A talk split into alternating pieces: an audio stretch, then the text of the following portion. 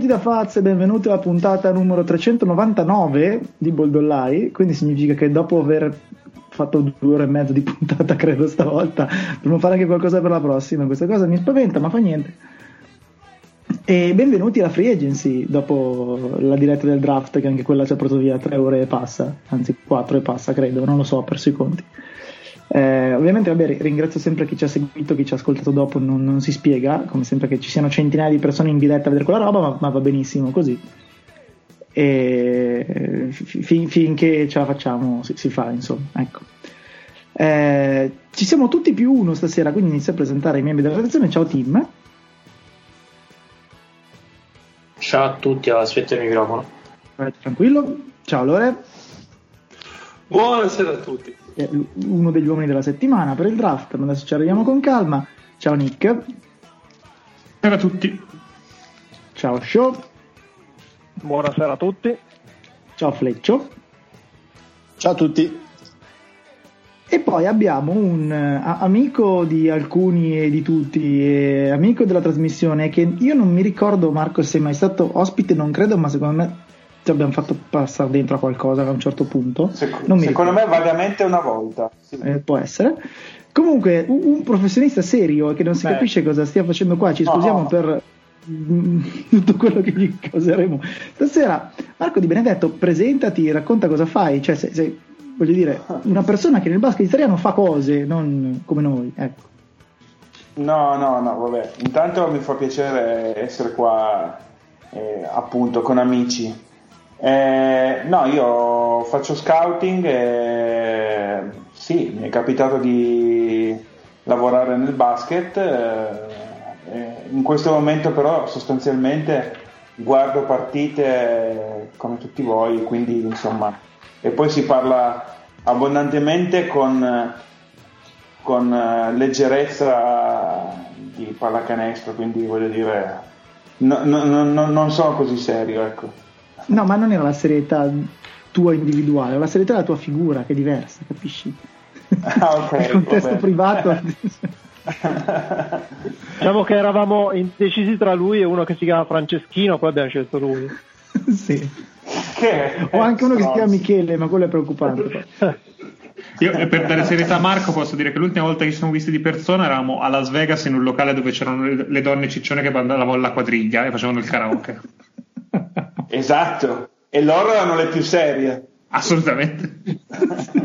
io, io, ricordo invece che abbiamo fatto già trasmissioni con Marco in quel di Treviso con anche delle esatto. nottate a vedere partite NBA eh, di notte. E posso dire, adesso, ecco, adesso show dico una cosa proprio seria, dico che ehm, quegli anni lì a Treviso con la coincidenza già conosciuta e, e quindi psicologicamente prevista delle finals eh, con la nottata è veramente uno dei ricordi più belli de- che ho degli ultimi anni, S- sono serio.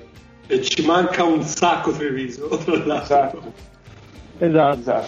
Io io a Treviso ogni tanto associo anche delle, dei fatti un po' meno, tipo una sera che eravamo in una birreria, c'era una finale dei Champions, ma tralasciamo. Ma non sei tu che, che associ a Treviso la sera, do, la, sera dopo, la sera dopo aver perso una partita da Agrigento che ci, sta, ci stava rischiando di, di, far saltare una promozione in A con una Torino in cui tu non c'eri ancora, poi sei arrivato dopo, però...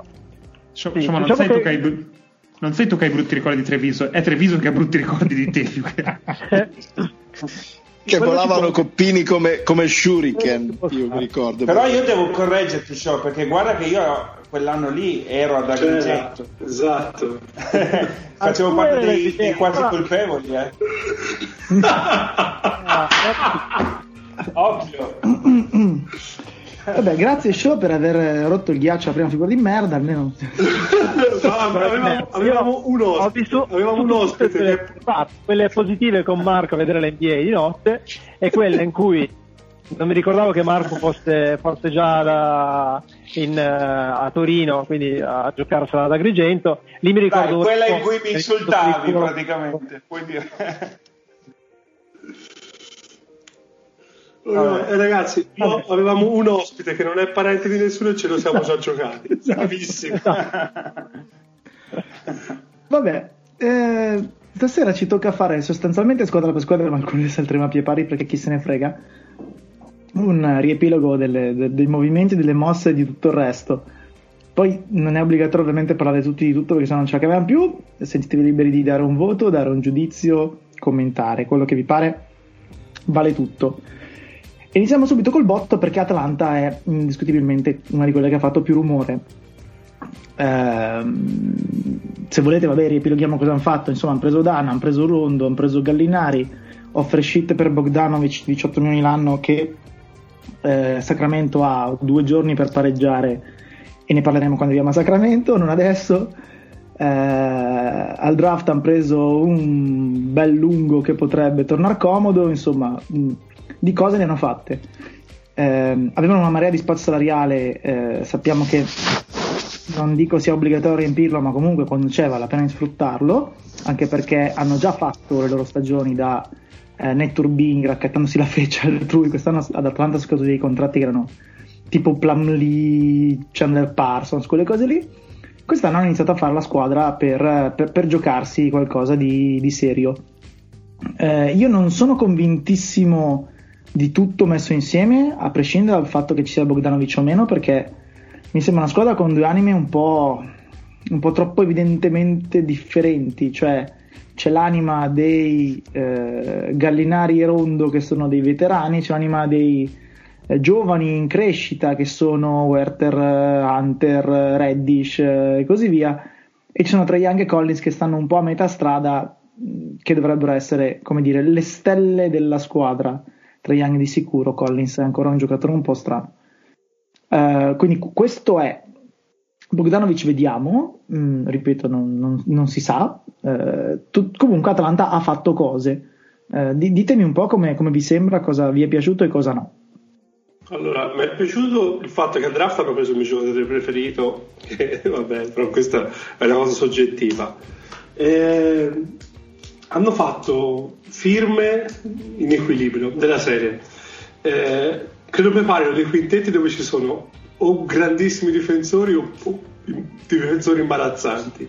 Però è vero che in attacco rischiano di essere veramente una delle squadre più divertenti dell'NBA, come se già prima non lo fossero, perché già, già avendo Trae Young eh, già in quel modo si classificano a buon punto. Però rischia di essere una squadra con veramente tantissime armi a livello offensivo che però deve essere equilibrata a livello appunto come detto difensivo dietro e quanto riguarda. E, che non credo bastino i due lunghi eh, come Capelai o Pongu per, per mettere le pezze su tutto quello che potrebbero fare già nel ruolo precedente perché già con Gallinari e Collins si tocca un po' un tasto particolare dal punto di vista difensivo. Però sì interessanti, iniziano a fare cose, come dici te, e sinceramente sono cose di, di buonissimo livello a mio modo di vedere.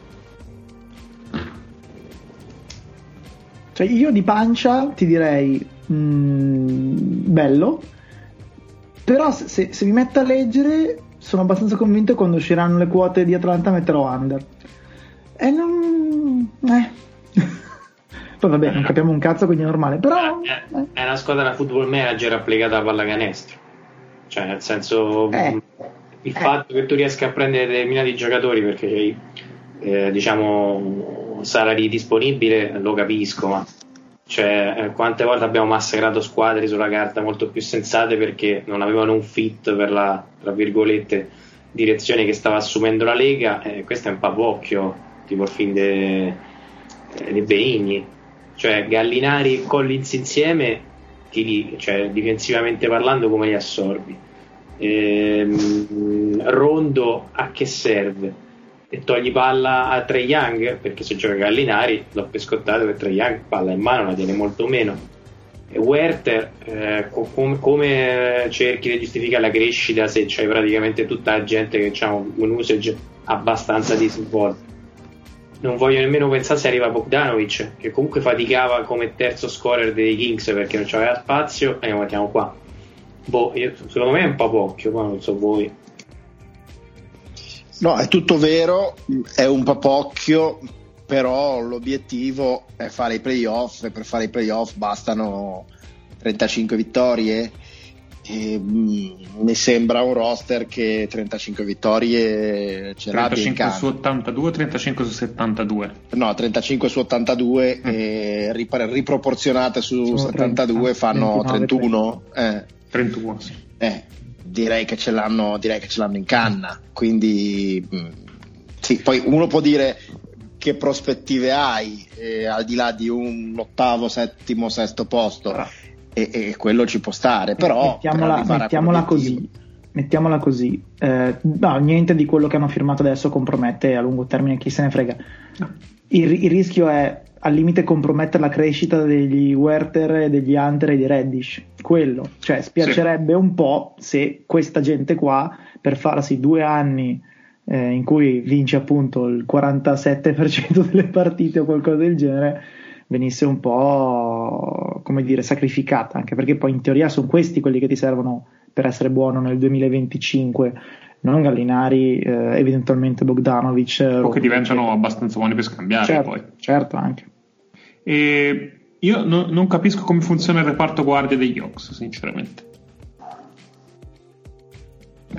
Qual è Veda, il reparto Dan, guardia titolare? Dan, fa, Dan fa il 2 e Uer, cioè, con Bogdanovic sono troppi palesemente. No, beh, Bogdanovic, io assumo che Bogdanovic non c'entrerà perché non voglio credere che i Kings perdano Bogdanovic per niente. Quindi eh, immaginiamo che Bogdanovic non ci va. Chi, chi gioca? Co- come funzionano le rotazioni? Quando esce Triang chi gioca? Rondo. Con Dan? Eh, lo so. no, fai uscire, fai, fai uscire Werther presto e poi metti Rondo con Werther. C'è ancora Bembry, credo che giochi quello 2-3. C'è, c'è, c'è De Andre Hunter che fa il 3. Cioè, Bembry mi sa che non c'è più. Sai? Bembry è free agent. Bembry eh. free agent. E allora niente. Io credo che Rondo in squadra duri poco. Eh, eh, Rondo, Rondo voglio dire allora, come sempre, dimentichiamoci gli estremi. Quindi dimentichiamoci Dallas e dimentichiamoci però anche Lakers perché aveva motivazioni particolari. Rondere una squadra da 50% di vittorie che deve fare a chiocce con lo esperto non è che è andato esattamente bene così a memoria. Esatto, ma infatti secondo me quello che dicevo è, secondo me dura poco perché palesemente non è un giocatore da, da questo tipo di squadra, non lo credo non lo sia mai stato perché quando c'è stato da fare la chioccia, anche Dallas poteva fare una roba un po' così, poi eh, non, eh, non, è stato in grado di farlo, ma perché non ha uno Zaro, di quei giocatori che probabilmente alza il livello quando si alza un po' il livello del, del, degli obiettivi. Eh, detto che l'ha fatto qualche partita a Charlotte e l'ultima con LeBron, quindi anche quello secondo me sarebbe da testare. Io credo che alla fine sia un giocatore che gli, gli Ox hanno firmato, vedranno un po' come va, se tutto va bene eh, non, non, sporca, se no cercheranno di darlo via o lo taglieranno per, per farlo andare in una contender eh, appena possibile. Beh, io mi, mi, aspetto una cosa del genere con Rondo, non mi aspetto sicuramente che... Eh, sicuramente, onestamente che duri, duri così per due anni di contratto a, okay. a Atlanta. Marco, tu che eh, di, di, fit eh, ti occupi eh, di professione, vuol dire perché trovare giocatori che vadano d'accordo tecnicamente e non solo è parte di quello che fai. Che, che dici di sta cosa?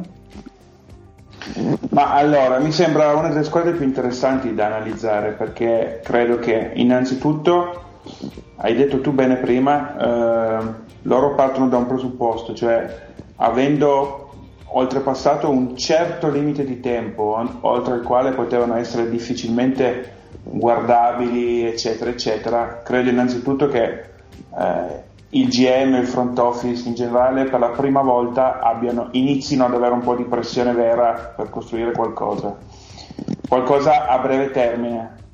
Uh, questo breve termine innanzitutto vuol dire che secondo me tutto il discorso sui giovani interessanti che hanno passa leggermente in secondo piano.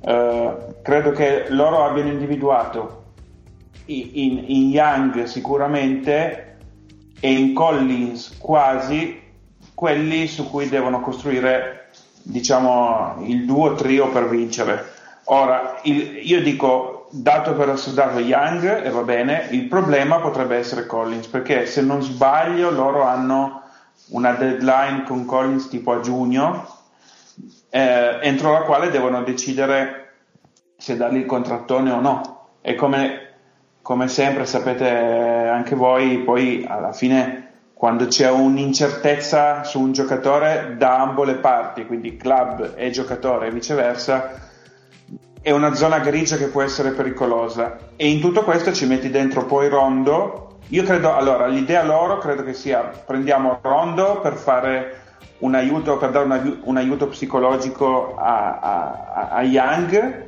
eh, e, e, Bogdanovic per dare un aiuto tecnico. No, Bogdanovic eh, la palleggia, tira fuori tutte le responsabilità che aveva Young, anche eccessive, eh, quando si alza la qualità in momenti decisivi delle partite, e, e, così innalziamo la qualità in generale, con in più un gallo che dà altro respiro all'attacco. E tanta roba tutta d'un botto, sicuro, e, e, e il problema poi lì è che Rondo è uno divisivo, cioè... Eh, a livello proprio di personalità, prima ancora che sul campo. Nel quotidiano probabilmente uno che potrebbe prendere... Lui cercherà innanzitutto di prendere in mano la squadra, non, non farà tanta fatica a imporsi come personalità perché sono quasi tutti bimbi, bisogna vedere se il suo imporsi poi diventa una roba che a Young piace e gli fa del bene o invece poi non funziona però poi dopo tagliarlo o, o, fargli cambiare squadra non è poi così automatico. Ecco, quindi credo che sia tutto dettato un po' dalla pressione che si sente il management di riuscire ad arrivare a un risultato innanzitutto tangibile. Ecco. Yes, perfetto. Ok, eh, andiamo avanti. Andiamo avanti, abbiamo subito i eh, Boston Celtics, che eh, sono un'altra squadra estremamente interessante. Eh, di cosa e come l'hanno perso, magari parliamo tra un quarto d'ora quando Carlo tanto è vicina. Diciamo che come accennavamo anche nelle, nelle varie chat noi, per quanto singolarmente eh, le situazioni di Irving, di Orford e di Hayward siano tutte eh, ampiamente giustificabili, cioè hanno lasciato per motivi evidenti, resta il fatto che tu hai tre, diciamo almeno titolari, poi in alcuni casi possiamo andare anche ben più su, che perdi a zero eh, e che decidono di andarsene. Eh, poi ripeto, contrattoni offerti da tutte le parti, quello che volete. Eh, e, e, diciamo che questa cosa non è ideale né dal punto di vista della gestione degli asset, che è una cosa mh, mm, questa dirigenza si vanta abbastanza, eh, né ovviamente dal punto di vista del rendimento in campo, perché poi ti manca gente. Per quanto riguarda invece eh, il, eh, dire, il roster e le mosse fatte, Boston ha eh, poten- essendo una squadra che aveva una marea di ali praticamente e poco 1 e poco 5 hanno preso 1 e 5 per farla veloce veloce. Cioè Jeff Tigg e Tristan Thompson in free agency.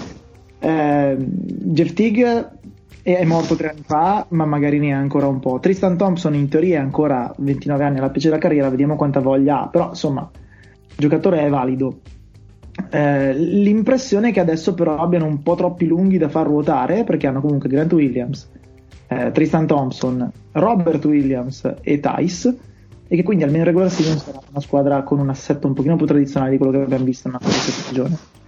Anzi, forse paradossalmente adesso sono corti di uno sugli esterni, cioè avrebbero bisogno che uno dei vari ragazzini tipo eh, Romeo Langford, per esempio, ca- caccino fuori un po' la, la testa da, dalla buca e facciano una stagione valida. Per il resto, eh, comunque, Boston è una contender a est, mettiamola così, ecco, non è che sono spariti di colpo, sono un po' riorganizzati.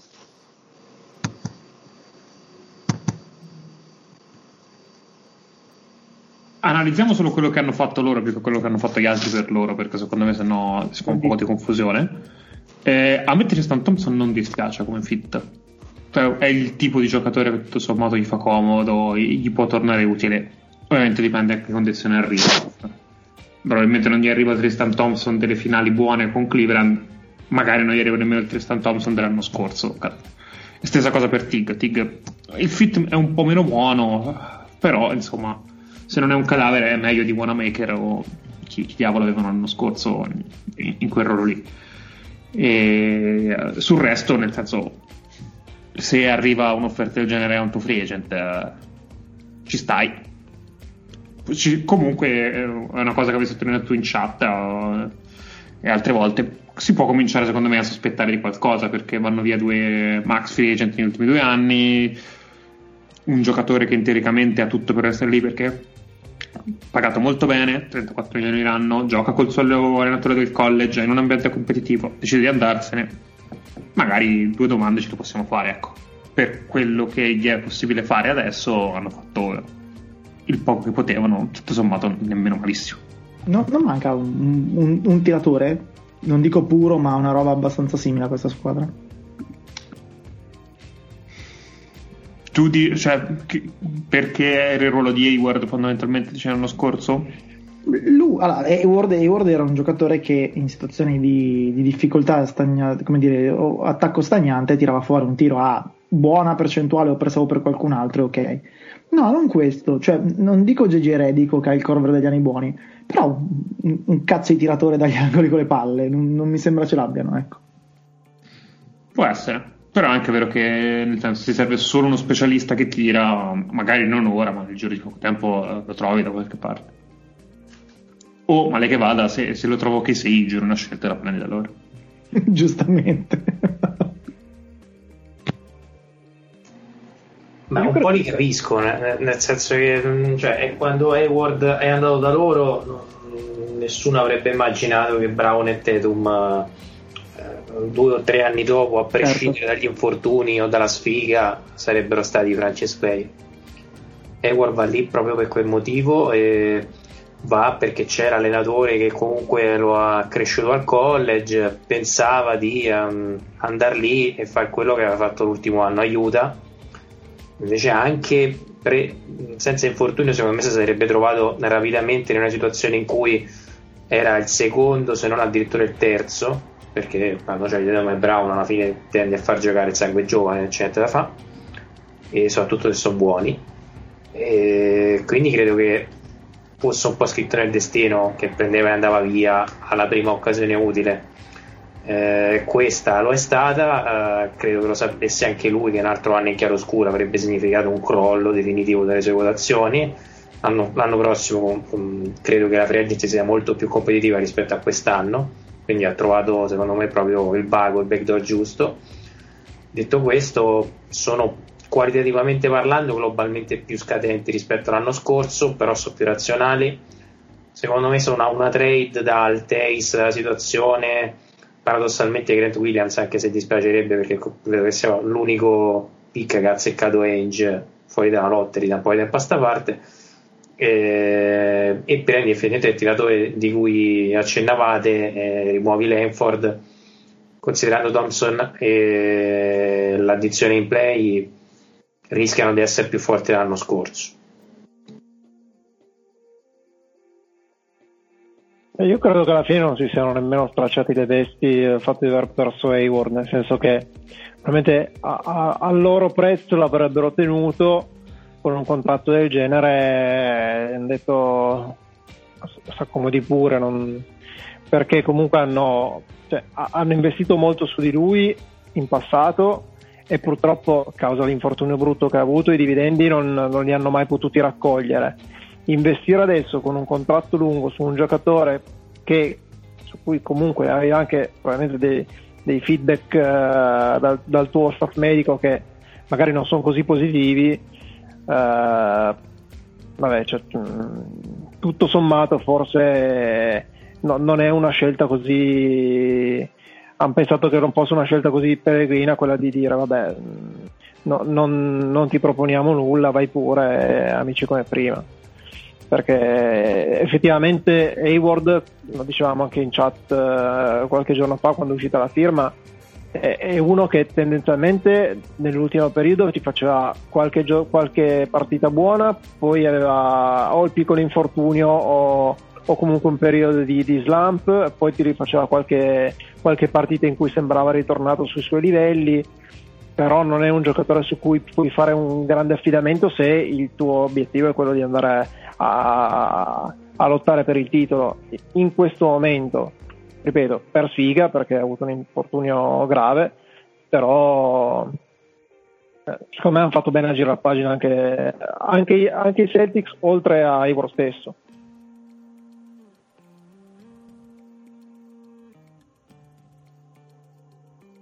Ok, possiamo anche andare avanti, tanto non esageriamo con le analisi.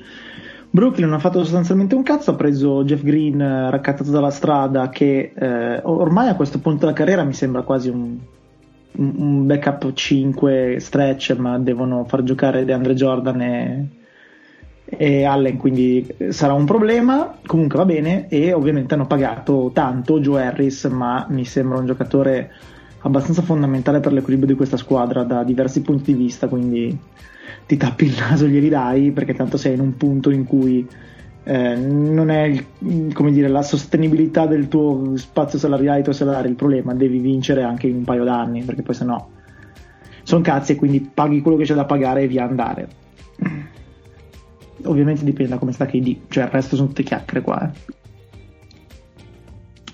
Eh. Eh, I Nets possiamo anche sospendere il giudizio per capire se effettivamente riescono ad arrivare a quello che è l'obiettivo ormai ah. quasi dichiarato di Arden. Eh, direi di sì. Quindi andiamo Posso avanti. dire una cosa su questo? Eh, ci mancherebbe.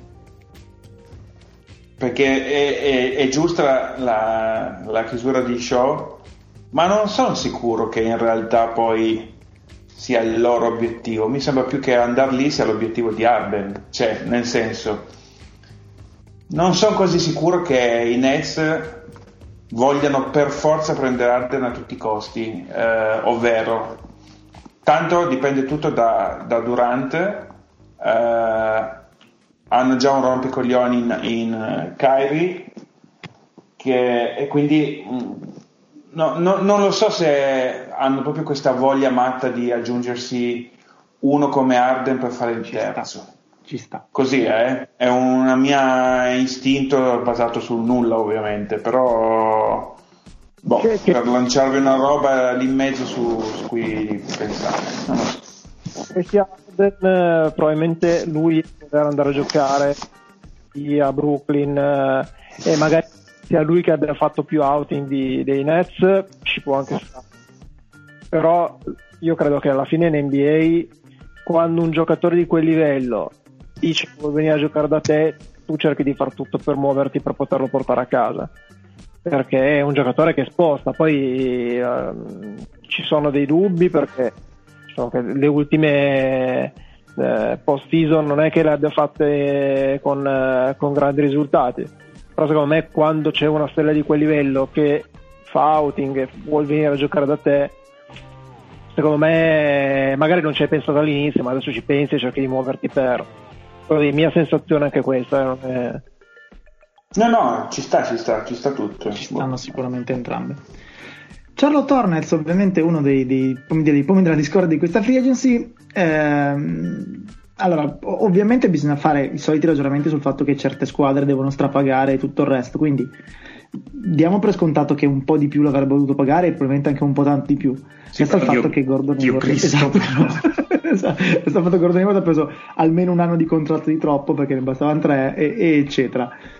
Il discorso è che sostanzialmente però sul cap space e sul sistema salariale degli Hornets questo è irrilevante, cioè anche stanno studiando se fare una sign and trade con i Celtics, ma anche se non ce la facessero e strecciassero Batum quindi 27 milioni di quest'anno di Batum diventano 9,99 per questa stagione e due successive. Quindi conta 30 più 9, 40 milioni l'anno per i primi tre anni di Hayward. L'anno prossimo i contratti, eh, scusa, vabbè, questa stagione la consideriamo 2021, la prossima 21-22 i contratti degli Charlotte Hornets sono i seguenti: 1 Rozier Terry 17 milioni basta. Eh, e considerato che appunto è una squadra che non cioè in free agency non esiste, almeno di strapagare gente ogni volta, uno lo puoi pure strapagare. Quindi dal punto di vista della, eh, come dire, della sostenibilità della squadra ne frega un cazzo di dare 40, ripeto, 30 più 9 di Batum, 40 milioni l'anno a Hayward. Eh, non, non, avrebbero avuto modo di prendere un giocatore di questo livello se non così, cioè uno che viene da infortuni, che si è scornato con la sua squadra e tutto il resto. La cosa figa degli Hornets ovviamente non è questa, eh, è la scelta al draft. Eh, diciamo che se non guardiamo i salari e guardiamo solo chi hanno roster, hanno appena anche rifirmato Biombo, cosa pazzesca, senza nessun motivo. Eh, boh, cioè sì, c'è il potenziale per magari essere una squadra dignitosa che si gioca ai playoff, dipende anche tanto come sempre dalla salute di Zeller che quando è sano è, è più che buono ma non è mai sano. Eh, no, non, no, non, c'era un altro modo, ripeto, per, anche per dare un segnale in un certo senso a, alla Melo, cioè, eh, ok, non sei finito in un gulag di merda, cioè, stiamo, stiamo giocando a pallacanestro qua, facciamo le cose minimo serie. Eh, Molto velocemente. Ecco, ah, scusami, no, pensavo avessi finito. Vai, vai, vai, vai, vai. No, molto velocemente questi hanno da uscire dal torpore che, che li, li attanaglia da, da quando sono nati, quindi secondo me hanno fatto bene tutte e due le situazioni. Forse Hayward strapagato. Il discorso di Batum è, doveroso perché sennò non avrebbe senso, però secondo me loro qualche cosa devono fare. Cioè, sono, quelli, sono quel meme che dove c'è quello do something, dove c'è quello che li, li cerca di smuovere perché sono sempre così loro.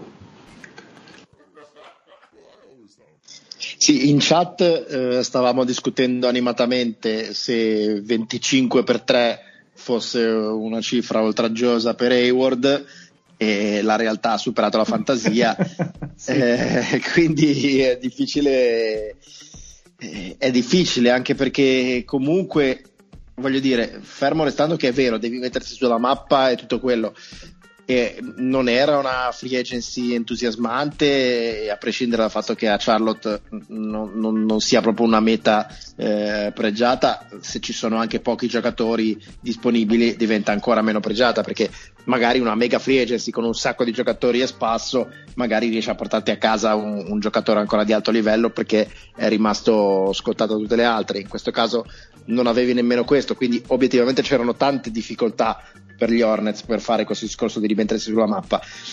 Però eh, a pensarci bene, se avevi comunque giocatori giovani, eh, non so, facevi, mettevi su una bella offerta per un Melton, un Christian Wood, giocatori così che eh, magari non, non, sono Hayward, o magari sì, eh, però almeno erano nella stessa timeline di Lamelo, eh, ti davano anche prospettive di, di, di, di, di, diciamo così, di, poter fare anche ragionamenti diversi nei prossimi anni, scambi, quant'altro.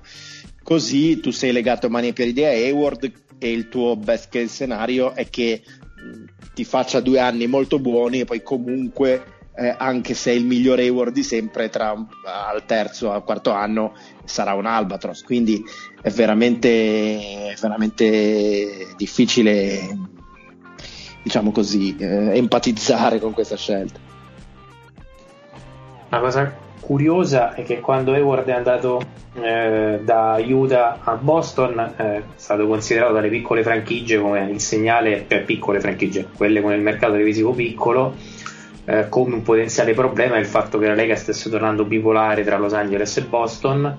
Uh, era solo il 2017, le cose non sono andate esattamente così, anche se la direzione comunque è quella mentre adesso lo stesso giocatore va a fare quello che eh, ricorda un po' le mosse da cimitero degli elefanti di squadre eh, che giocavano campionati inferiori e che avevano bisogno del nome per riempire il palazzetto e dare un senso a loro stesse. Giocano ancora nella stessa lega, però uh, gli Hornets fondamentalmente insieme a un altro paio di squadre, Knicks compresi, giocano un campionato a parte ed è triste ammetterlo.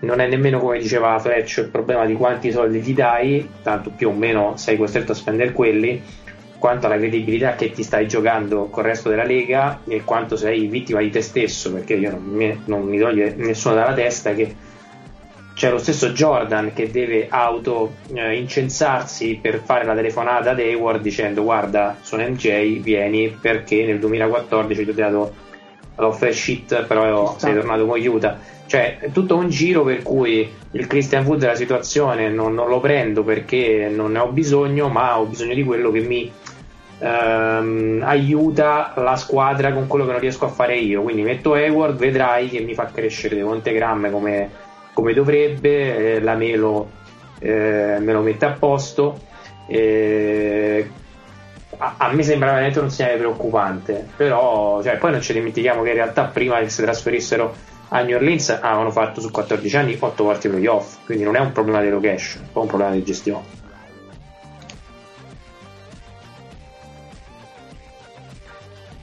Avanti, Chicago niente. enorme sti cazzi. Eh, cioè, hanno preso Temple che era stato liberato dai Nets e va bene, eh, e basta, e quindi non, non ce ne può fregare di meno andiamo avanti. Anche ovviamente loro, se per il draft c'è qualcosa da segnalare, ti dimmelo, ma non, cioè, neanche in questo mi sembra. Non... No, loro, velocissimo, loro hanno ha fatto il reach più grosso di ecco. questo draft che dopo, dopo Smith, che è Patrick Williams, che è una mossa rischiosa, affascinante allo stesso, allo stesso tempo perché è tutto un giocatore in divenire. In tanti hanno iniziato a dire guarda che questo non partiva neanche in quintetto a Florida State, che senso ha? Ci ha pensato l'allenatore di Florida State di dire no, non iniziava ma le finiva tutte, perché era un giocatore dal punto di vista difensivo importantissimo e che in attacco faceva tante cose non banali per quello che è il prospetto più giovane eh, di questo draft proveniente dal college. Quindi direi che come, come scelta è rischiosa ma molto interessante. Punto. Poi po- posso agganciarmi a questa cosa? Vai. Eh, perché sono quasi sicuro che loro abbiano preso Garrett Temple con cui ho avuto la fortuna di lavorare ai tempi di Casale per fare il papà di, di Williams e quindi perché esattamente conoscendo anche Garrett come, come ragazzo eccetera coincide perfettamente anche come tipo di, di, ruolo in campo e questa sarà una figata perché sicuro glielo, glielo mettono addosso a fargli da papà dal primo giorno e sarà, sarà, una bella cosa Bene. Anche perché Garrett Temple da, da, non da poco è uno dei, dei giocatori più stimati come, mm-hmm. come umano. Sì, sì, sì.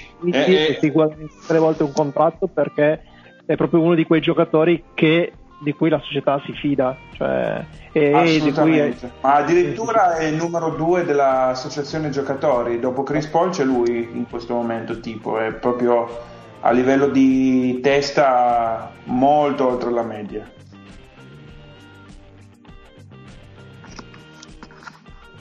Perfetto, Cleveland niente, andiamo avanti. Dallas eh, ha rifirmato Barea e non mi interessa altro, andiamo avanti, no scherzo. Dallas è un po' deludente si può dire. Eh... Ma come ha rifirmato Barea? Mi mancava. basta Barea, basta. Lo, stanno, lo hanno offerto fino a ieri in Europa, l'hanno offerto. Lasciateci stare. Ma richiamate Bynum, richiamate Bynum che venga a dargli il colpo di grazia. Non vi permettete.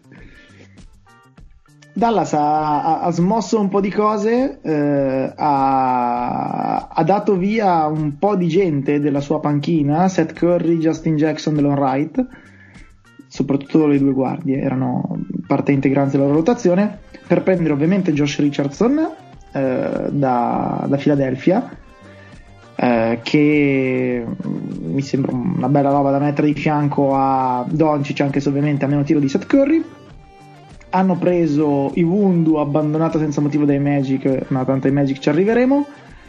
E basta, credo. Quindi sì, probabilmente basta, esatto. Eh, hanno, vabbè, rifilmato Colestein, queste cose qua di, di passaggio.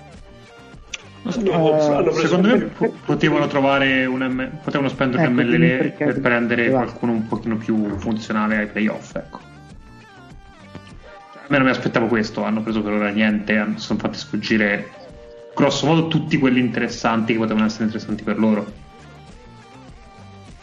Beh, però stanno ragionando in ottica estate 2021 loro.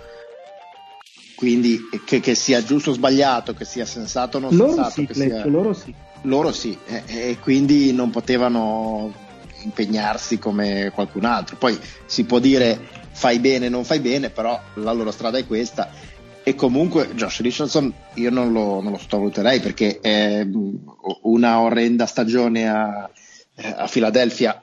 Di tutto il contesto, secondo me non può nascondere il fatto che è un giocatore che mi sembra ottimo per fare eh, diciamo così l'alter ego di Doncic e, e, dare quello che Doncic non può dare in difesa. Facciamo anche un altro ragionamento. Josh Richardson è stato eccellente con Spolstra. Se c'è uno che assomiglia a Spolstra per come allena Carlisle, diciamo eh, che potrebbe andare bene, ecco. Esatto, ci stavo arrivando. Poi messo in mano a Carlisle anche i suoi limiti offensivi, vedi che sa lui come, come nasconderli. Quindi a me sembra eh, se si condivide la filosofia che sta alla base, secondo me questo è, è, un'eccellente, eh, è un'eccellente finestra di mercato perché sono riusciti a non rovinare diciamo così, il loro piano generale e in più ad aggiungere un tassello che gli fa molto comodo. E hanno messo tutti i bersagli eh, per, eh, per Docic perché sono tutti giocatori che fanno bene questa palla a parte dell'Alright e Treburg che sono da quel punto di vista lì un pochino più handler però sono giocatori ecco questi due che potrebbero anche giocarsi delle second lineup in, in, abbastanza in sicurezza anche per, per, per, Dallas quindi per dare quei minuti in più che magari l'anno scorso senza Doncic non c'erano ecco che si dovevano affidare a Barea insomma via.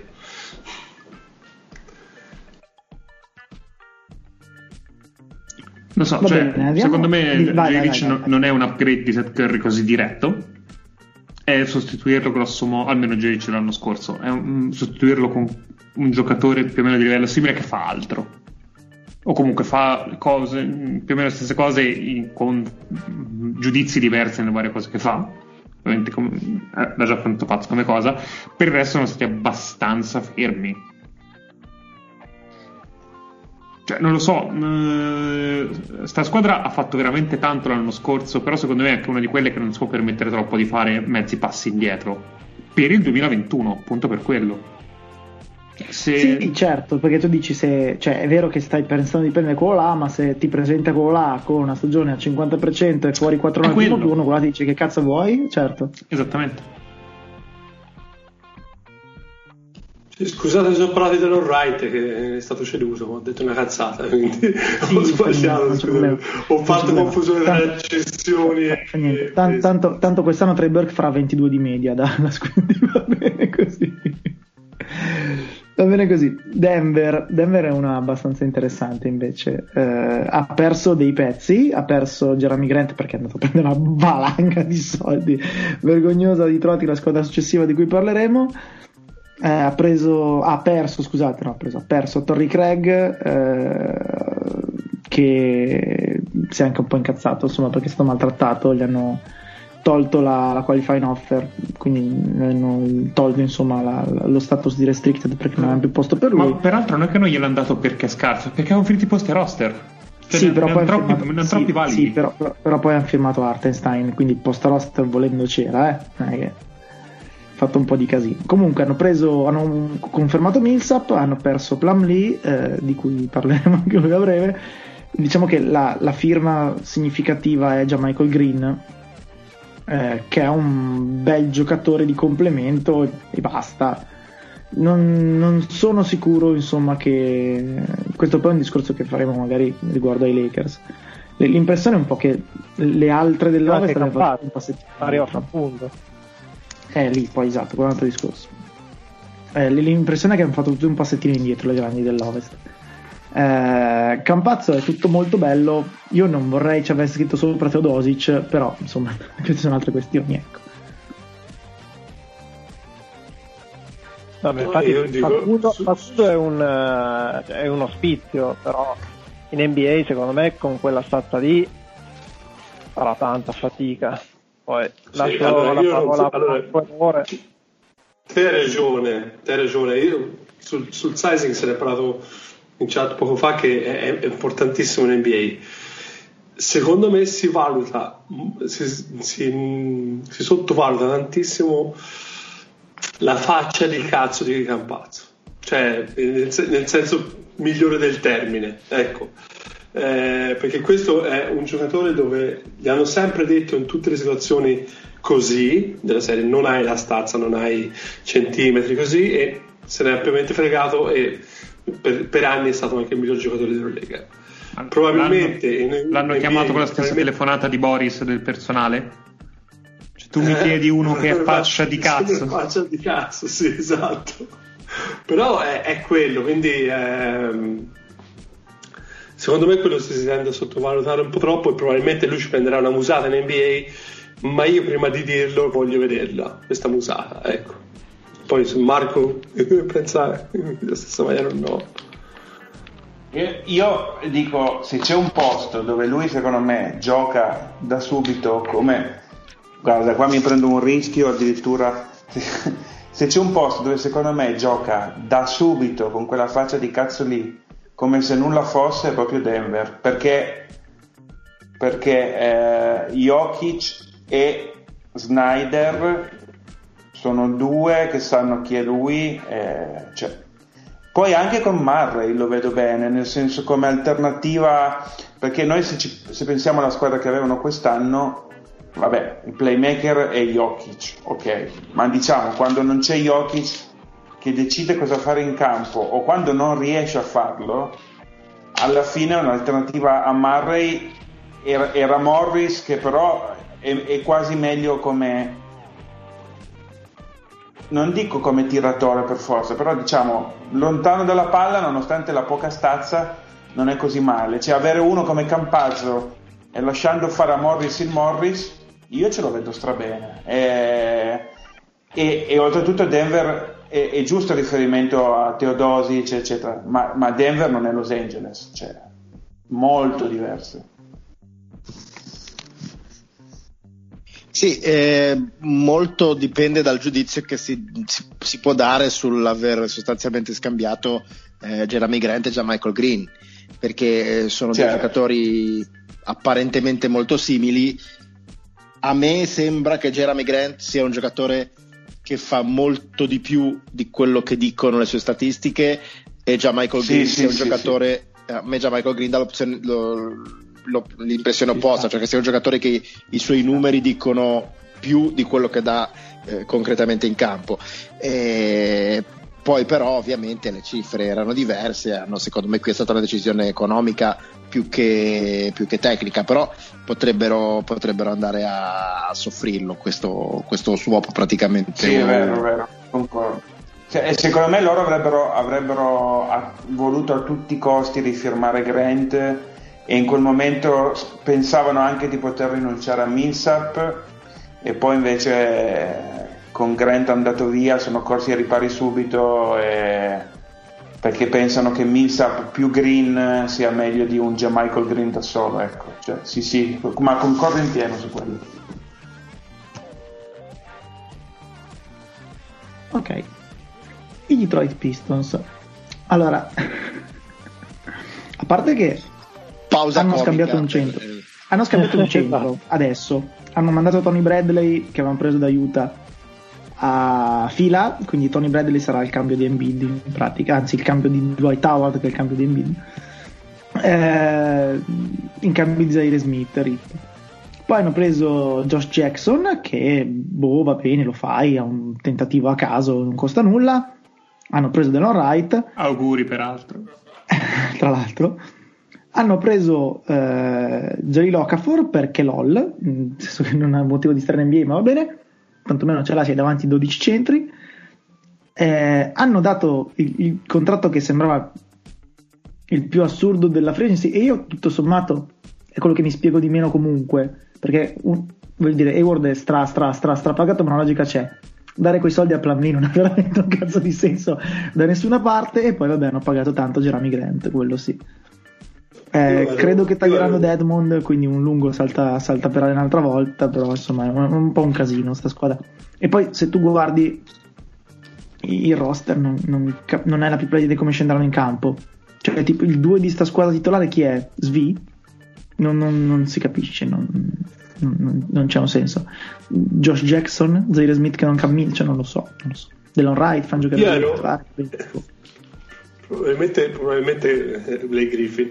Ma io ero esaltatissimo dal draft perché il draft secondo me è stato eccezionale da parte loro senza, senza ironia. Sinceramente le prime ore di, di free agency sono state la linea comica. Terribili sono state secondo me. Eh, tutta questa ricerca dei centri quando tra l'altro ne avevano già preso uno eh, secondo me sottovalutato che potrebbe è uno de- dei pochi che è pronto dal giorno, magari non uno ma due sì, che è Isaiah Stewart e l'hanno riempito di, di centri intorno che sinceramente e anche fondamentalmente Jeremy Grant che Jeremy Grant è ovviamente registrata come, come un'ala perché quella roba lì però è uno che in quel ruolo lì potrebbe dar noia anche in certe, in certe situazioni ecco a livello appunto di, eh, di struttura di quintetto. Quindi, boh, cioè, veramente, veramente vogliono, vogliono far girare 5 il... centri di fianco a Blake Griffin così hanno sempre uno fresco che, che so, faccia botte per lui, non lo so, non, non lo so, non voglio sapere niente. A, a me non li guarderò, quindi non mi interessa. Mi stupisce più che altro proprio Grant che abbia accettato di andare in quella squadra in cui non lotterà per nulla perché secondo me sono ben lontani da essere una squadra che, che arriva ai playoff. Eh, poteva sicuramente prendersi magari qualcosina in meno sicuramente ma andare a giocare in una squadra che invece poteva avere qualche, qualche aspettativa in più e lui essere più, più utile in, certo, in quel tipo di squadra piuttosto che una squadra come Detroit. A prescindere dal fatto che sia uh, una squadra con mille centri e, e altre ali grandi cioè, me è quel tipo di giocatore che lotta molto sugli intangible quando la partita va sul, sul binario della, del, dell'equilibrio.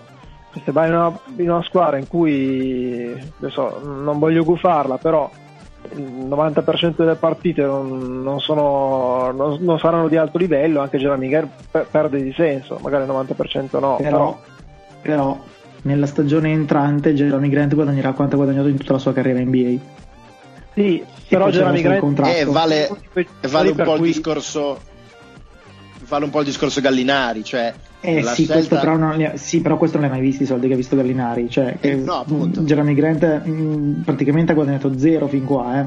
eh no, no, appunto, appunto. No, ma vale il discorso Gallinari nel senso, non nel senso che hai fatto bene, hai fatto male, ma nel senso che la scelta non era tra prenderne 20 in una squadraccia e prenderne 17 in una squadra da titolo, la scelta era tra 20 o 9 e allora eh, e senza ah, vie di mezzo no, cioè. dai, no, Denver ne aveva presi più di 9 su. No no eh, lasciando no, escludendo Denver, Denver. poi la MLE no, da qualche parte in un contesto più competitivo l'avrebbe preso sì, dai. la MLE quello che dice 9, 10, è quello il fatto. Cioè, o stavi a Denver oppure se cambiavi aria la scelta era tra eh, buona squadra, molti meno soldi, oppure squadraccia e molti più soldi. Lui ha scelto molti più soldi perché, come ha detto Faz, giustamente è il primo eh, grosso assegno che stacca in carriera. Cioè, io non, non me la sento di, eh, di, contestarlo per quello. Pur, purtroppo no, non aveva vabbè, cioè l'opzione. Cioè...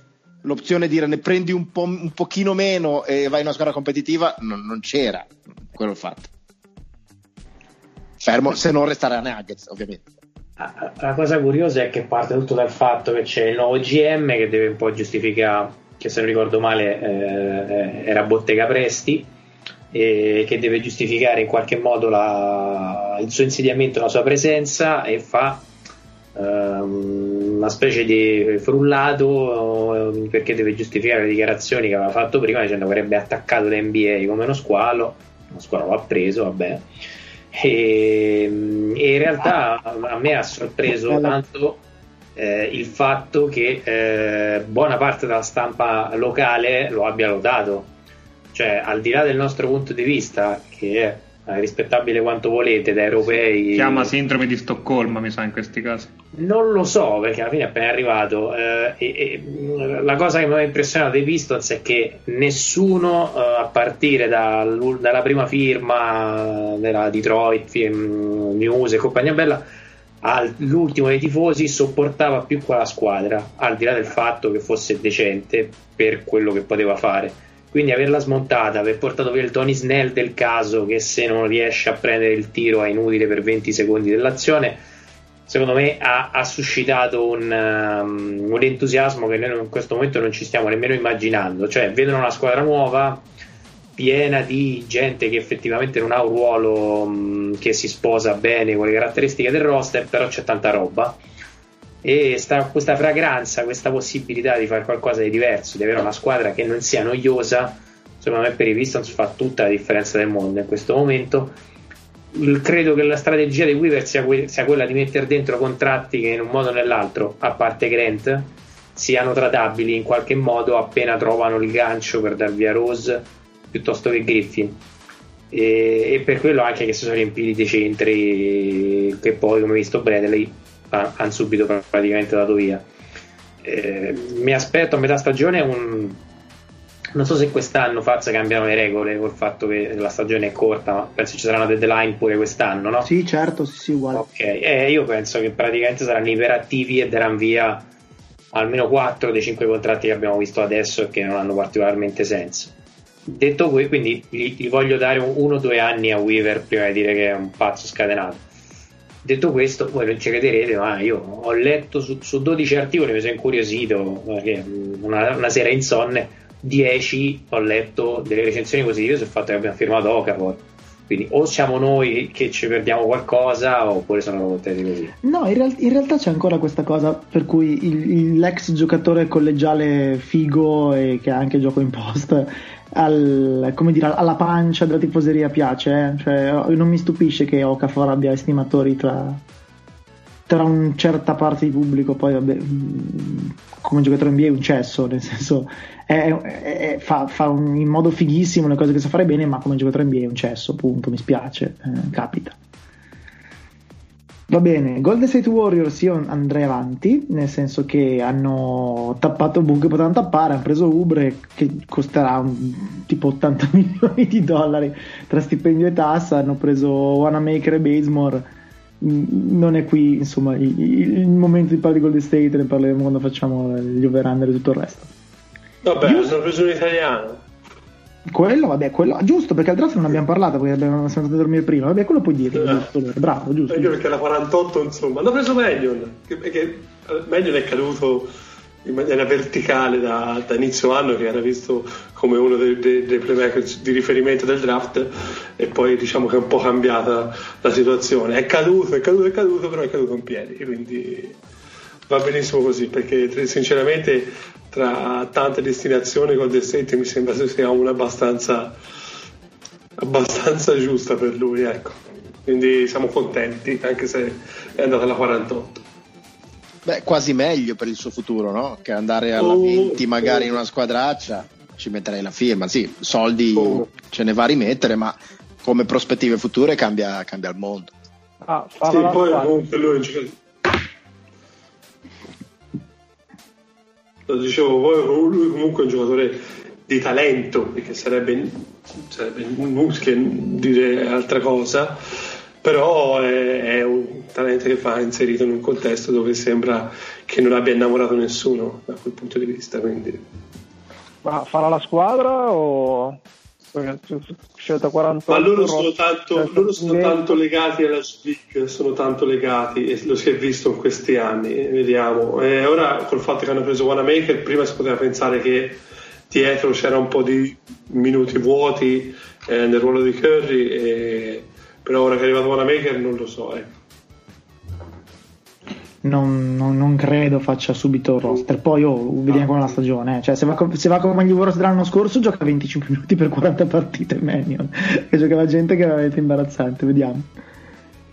Gente che hanno prontamente tagliato. Esatto, tipo sì. Bowman, quella gente lì. Esatto, probabilmente lui. Eh. Houston Rockets, limitiamoci a una cosa. Eh, hanno sostanzialmente deciso di. Eh, tornare su eh, a livello fisico e quindi hanno grosso modo scambiato eh, Robert Covington per Christian Wood che era un pochino il free agent sexy di questa, di questa appunto free agency che a, a gente che non segue l'NBA in modo attento non dirà assolutamente un cazzo, anzi chi è? È stato tipo pre- preso e tagliato da tre squadre prima di finire qua eh, in realtà nella seconda metà della scorsa stagione a Detroit ha fatto abbastanza il mostro ed è tra molte virgolette un unicorno, nel senso uno di quelli alti alti che stoppa e che tira da tre, che è una serie di altre cose fighe. Eh, è un bel salto nel vuoto, nel senso che eh, diciamo è apprezzabile il fatto di non andarsi a, a infognare con eh, l'ennesimo veterano semibollito e strapagato, eccetera è un giocatore che torna buono anche se dovesse andare tutto male, perché un, va, va, bene, insomma, come giocatore che ti mette su un po' di cifre che guadagna un po' di, di, come dire, di valore che poi magari scambi, eh, modello Oklahoma City. Potenzialmente è un bel giocatore per fare quello che fa Houston, poi ovviamente sono asterischi e parentesi e tutto il resto sui Rockets che magari no, non qui e non oggi, ecco. Però boh, boh, cioè, diciamo, mi, mi, è piaciuta la firma di Wood, ma, ma grosso modo non cambia un cazzo. Non, non è lì il punto. L'hanno, l'hanno, firmato a cifre oneste per quello che è il mercato. Io sinceramente speravo, pensavo, speravo, pensavo andasse a, a, cifre più alte, invece secondo me si sono mantenuti. Un giocatore che se rimane Arden fa comodo e un giocatore che se non rimane Arden è sicuramente una trade value, quindi va benissimo. Uh, Indiana ha uh, tenuto Justin Holiday e basta, quindi andiamo proprio in allegria avanti. Come sempre, se è roba del draft, ditemela voi. Ci sono i Clippers. Allora, i Clippers che hanno, uh, possiamo dirlo anche qui, scambiato Montrezl Harrell per Sergi Bacca. Io diciamo che il tempismo della cosa eh, aiuta, che, che, sia volontario o, mo, o, no, lo vediamo dopo, aiuta a far digerire eventuali mh, compagni di squadra che erano affezionati ad Arrel il cambio, tipo che ne so, Williams e Beverly. Perché se tu avessi firmato Ibaka, o meglio, comunicato l'accordo raggiunto con Ibaka prima che Arrel se ne andasse, sarebbe stato più antipatico. L'impressione è che invece l'abbiamo mandato Arrel e, e firmato Ibaka dopo e quindi diciamo che le PR sono un po' più salve. Eh, secondo me Ibaka è meglio di Arrel, tranne un paio di cose che però non sono sicuro spostino veramente, specie ai playoff.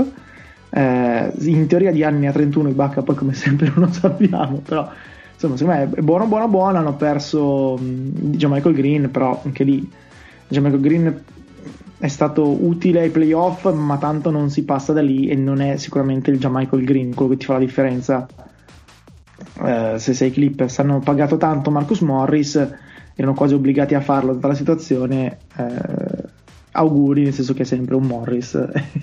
e più, più, no che sì, eh, però magari è il mese in cui è sì, allora va bene.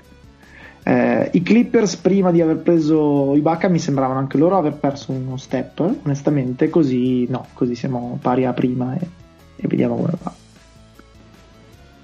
Guarda, prima di Ibaka ero preoccupato, adesso sono diciamo in par con l'anno scorso.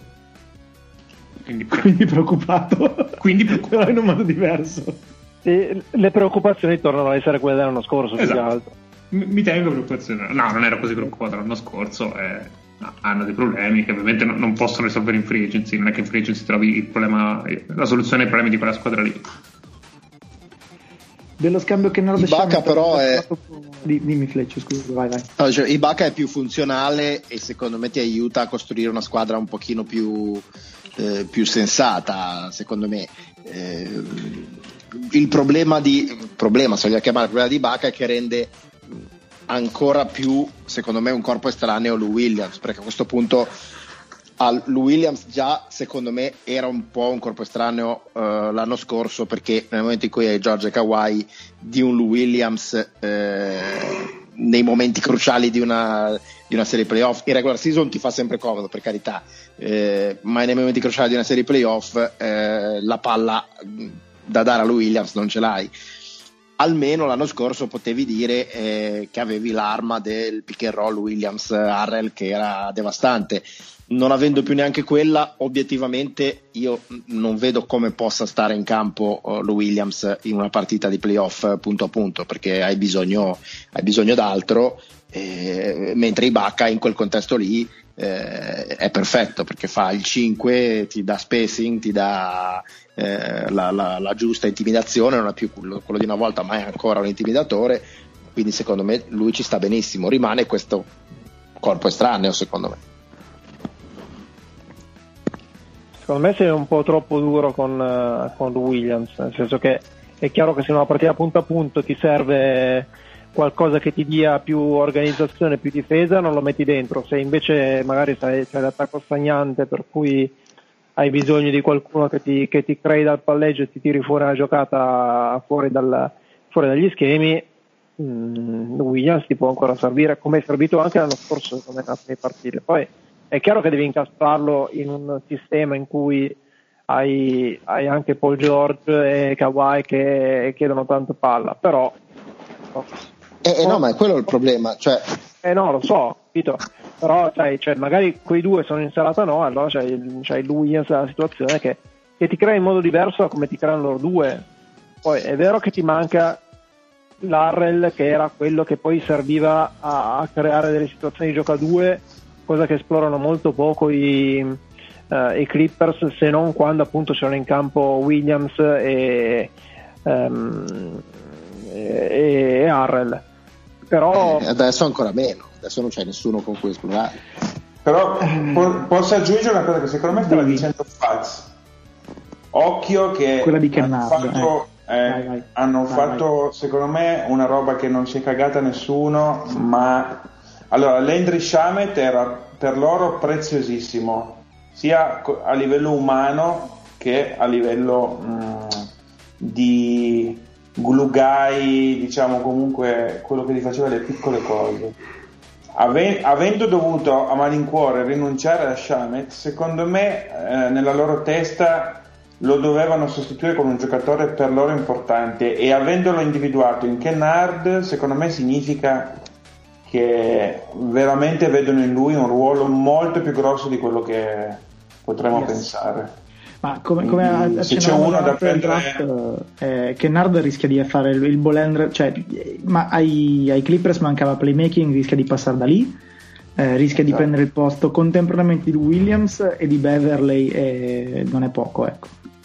Quindi Fantabasket, Fantasy Basketball, eh, nome Kennard è il nome sconosciuto. Sì. Io, io credo che il problema grosso sia che tanti di quei giocatori che non hanno funzionato l'anno scorso, tra cui Chamé, la colpa sia fondamentalmente di un po' di Rivers che ne ha fatti dei danni secondo me l'anno scorso. E un po' eh, anche perché non era facile passare da una specie di sporca dozzina che funzionava alla squadra contender con lo stesso nucleo di veterani senza colpo ferire. Era ovvio che ci voleva un periodo di transizione che non è stato morbido però mh, tornando a prima Williams per loro è un male necessario nel senso l'anno scorso tra, nove, tra dicembre e gennaio praticamente le ha, le ha portati lui c'è stato un po' un momento in cui ne faceva 25 a partita e c'era Leonard che si gestiva e Paul che comunque veniva da due operazioni che erano praticamente quelle come sgonfie. E, mh, non trovo uno dei problemi secondo me è anche la chimica è il fatto che ci sono partite in cui deve prendere lui le redini della squadra e partite in cui gli altri due stanno bene o benone e deve fare tra virgolette da giocatore di complemento. La, le gerarchie non sono chiare e questo è un problema che continua a trascinarsi. Detto questo Harrell senza Williams io e Lakers lo voglio vedere perché secondo me improvvisamente perde mm, non dico i capelli come Sansone ma perde parecchio. E, mm, e migliorano con i Baga questo è senza dubbio però l'impressione è che gli manchi quel giocatore che li metta tutti d'accordo da un punto di vista tecnico, cioè qualcosa che riesca a fare il collante del primo e secondo quintetto e che ancora non c'è. Lakers, Fleccio racconta tu, ma tanto è abbastanza veloce, insomma. Sì, diciamo che si, si prosegue, diciamo, la, la, storia sottostante è che secondo me qui cambia un po' il modo di, di giocare, di tenere la palla a canestro dei Lakers rispetto a quella che abbiamo visto l'anno scorso. Ah no, che... scusa Fleccio, Fleccio, i Lakers non hanno ancora firmato Anthony Davis, quindi finirà in merda, avanti con la prossima Ma, eh, Certo, certo, da, da, dando per scontato quello. E, cioè, l'anno scorso i Lakers erano una squadra che giocavano eh, sostanzialmente su un'identità difensiva e in particolare su una difesa eh, di contenimento. Poi i playoff hanno dimostrato di saper fare anche switching e difese più moderne, però per il 90% del tempo tra eh, regular season e playoff hanno giocato una difesa eh, contenitiva. Con queste mosse i Lakers si spostano su un concetto di basket molto più eh, diciamo così contemporaneo, quindi eh, meno difesa, eh, più spacing, più velocità e anche in difesa meno, eh, diciamo, meno difese tradizionali e più difese moderne. Eh, vediamo, vediamo se funzionerà. Eh, quella di Arel è una bella presa perché obiettivamente è un giocatore che eh, combinando quell'età, il suo valore, quella cifra, sicuramente è una presa ottima che va fatta. Eh, io un, un po' um, ripeto il discorso che ho fatto anche per i Clippers, in un altro senso vale anche qua, eh, per Williams, vale anche per Harrell. Nel momento decisivo di una serie di playoff, io non vedo come Harrell eh, possa funzionare con LeBron James e Anthony Davis, perché Harrell è sostanzialmente un giocatore che eh, rende al suo meglio negli ultimi tre metri eh, del campo, che sia eh, un pick and roll, un contropiede, un ribalzo offensivo, ma quello lì è territorio di LeBron James, di LeBron James e Anthony Davis e quindi eh, lui non avrà quelle opportunità nei momenti cruciali di una serie di playoff. E la, a differenza di uno Schroeder che per dire anche quando non ha palla in mano comunque ti garantisce spaziature, ti garantisce tiro, ti, ti garantisce punire raddoppi, Harrell è uno che se non, se non è coinvolto in quegli ultimi tre metri di campo è sostanzialmente inutile e anche come difensore ha la nomea di grande difensore secondo me è un difensore molto sopravvalutato fermo restando queste perplessità comunque i Lakers sono migliorati hanno una squadra più giovane eh, hanno una squadra più offensiva hanno una squadra con più spacing quindi eh, si presenta bene il tutto ecco. resta, resta, da vedere come, eh, come questo sia eh, cioè sta, sta, a Vogel eh, cambiare un po' tutto il paradigma della squadra e impostarla in modo diverso, ma credo che sia in grado di farlo. Va bene, andiamo avanti, che tanto è veloce. Memphis è, ha, ha, firmato tra draft e free agency praticamente tu, tutta la roba nerd che c'è in giro. Mio, mio, mio, mio, mio. Vai, vai. Compro la maglia. cioè, Tutto non c'è spiegaci, spiegaci tutto. No, hanno fatto, hanno fatto un draft prendendo i giocatori preferiti del draft Twitter che sono tantissimi, non potete capire soprattutto quanto ci possiamo stare dentro da questo punto di per vista. Per il secondo anno di fila, peraltro. Per il secondo anno di fila, però hanno preso Bane alla 30, che sinceramente un, potrebbe essere una bella steal perché Bane il, sembrava essere il fast riser del draft. E hanno preso Xavier Tillman e poi hanno iniziato a, a, lavorare molto molto bene per quanto riguarda invece anche la composizione del roster. A me una firma, per esempio, l'ultima che hanno fatto, che non dice niente, probabilmente non dirà niente per sempre, eh, è quella di John Tay Porter, che non è altro che il fratello di Michael Porter di, di Denver, che è un giocatore secondo me modernissimo dal punto di vista tecnico, con un problema che lui ha avuto problemi a livello fisico eh, incredibili che l'hanno sempre un pochino messo bastoni tra le ruote. Eh, però è un lungo di dimensioni, con, di dimensioni di, di, stazza, di stazza fisica, eh, con ottimi piedi e con eh, tiro da fuori naturalissimo. E, e poi hanno, hanno rifirmato di Anthony Melton con un contratto che secondo me è, anche in questo caso qui è molto onesto ecco, per il tipo di giocatore. Ed è, si è svelato un giocatore molto interessante da accoppiare anche, con Giamorante come abbiamo visto l'anno scorso. Secondo me benissimo. Cioè sono una squadra magari come l'anno scorso che ci farà divertire che proveranno la salta playoff niente di più però sono interessantissimi in chiave futura e ci saranno due problemi. Uno è che eh, Jaren Jackson è infortunato, non inizierà la stagione, tutto il resto. La seconda è che sono a ovest, c'è un filo di concorrenza appena Nessuno appena. dice sì, ci si sì. aspetta niente, non ci si aspetta niente, però ormai sono tifoso solo, però sinceramente sono una squadra che se ci fosse il football manager del basket probabilmente la farei così, probabilmente. E, e, poi usciresti senza salvare ogni partita perché ne perdi due su tre. Sicuramente, eh, ma con più orgoglio. Va bene. Eh, comunque sì, ecco, c'è, c'è la squadra proprio con cuoricino. Fleccio, scusa. Qua, quanto Hernan Gomez? Dopo, in esota ci arriviamo dopo. Manca poco, ma Fle- Fleccio anche senza sigla, scusa, perché a proposito di Memphis mi sa che c'è, c'è una cosa da eh. dire. Eh, sì, c'è il buon Dillon Brooks che eh, a me dava l'idea di personaggio tranquillo e morigerato e invece pare che non lo sia perché Come no? eh, Pare che non lo sia perché eh, la, la, la, madre di sua figlia ha avuto una figlia da, da poco tempo con una eh, discinta signorina, eh, lo accusa di... Eh, allora intanto già avevano avuto dei brutti rapporti in passato, si erano eh, fatti eh, delle reciproche denunce, poi l'avevano ritirate entrambi per, perché si stavano riavvicinando e poi pare che si siano riallontanati perché il, il buon Dillon la settimana scorsa non si è presentato al primo compleanno di sua figlia perché doveva essere a Phoenix con Taylor Vecchia, che già fa riderissimo così, e, che è una Instagram, eh, una modella di Instagram, eh, o anche persona probabilmente dedita al meretricio, e quindi ci sono eh, la, la madre di sua figlia non è stata molto contenta e non l'ha visto come un tentativo proprio di, di riavvicinamento e di rimettere la testa a posto. E quindi abbastanza infastidita ha scritto un paio di post Instagram eh, pepati dicendo è imbarazzante eh, evidentemente è una persona malata eh, non capisco perché eh, uno che dice che vuole rimettere le cose a posto e dedicarsi a sua figlia poi debba passare il tempo a, a pagare modelle su OnlyFans e andare a trans molto, molto serenamente ha, ha dato questo Con cortesia. eh, esatto, ha dato questo sintetico giudizio sul padre di sua figlia e diciamo niente, eh, Dillon eh, fai come ti senti. Ecco. sì, è un mondo libero.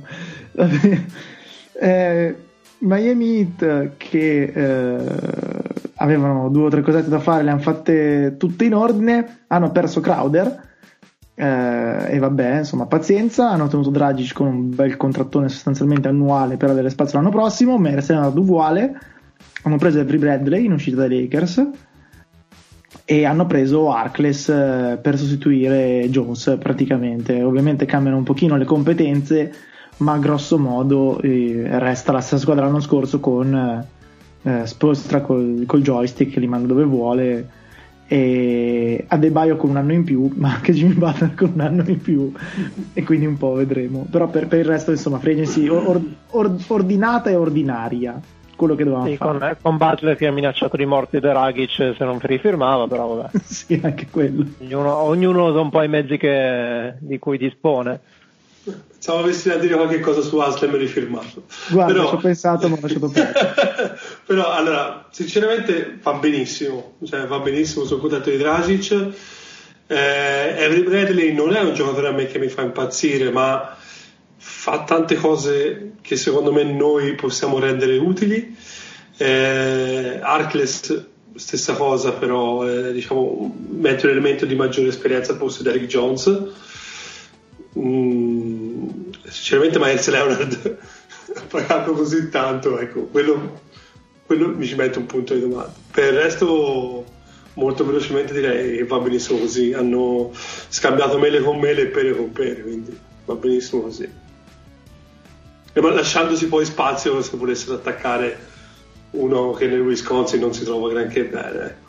Sì, chiaro, an- anche qui come a Dallas, obiettivo eh, prossima free agency. A tal proposito, leggo la domanda di un ascoltatore.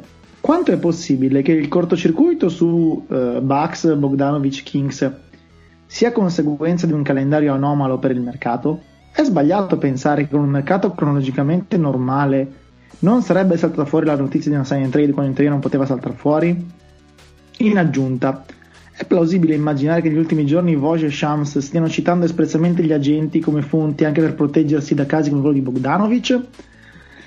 Allora, cosa è successo almeno a Grandino lo sappiamo tutti, quindi c'era un accordo per uno scambio che avrebbe portato Bogdanovic eh, a Milwaukee, eh, ma eh, ricostruendo un pochino a posteriori, sostanzialmente è saltato per il problema del tampering. Eh, Hollinger ne ha parlato abbastanza, ha parlato anche di un'altra cosa. Andiamo con ordine. Eh, nella scorsa off season, per la prima volta, l'NBA ha detto: Avete rotto il cazzo.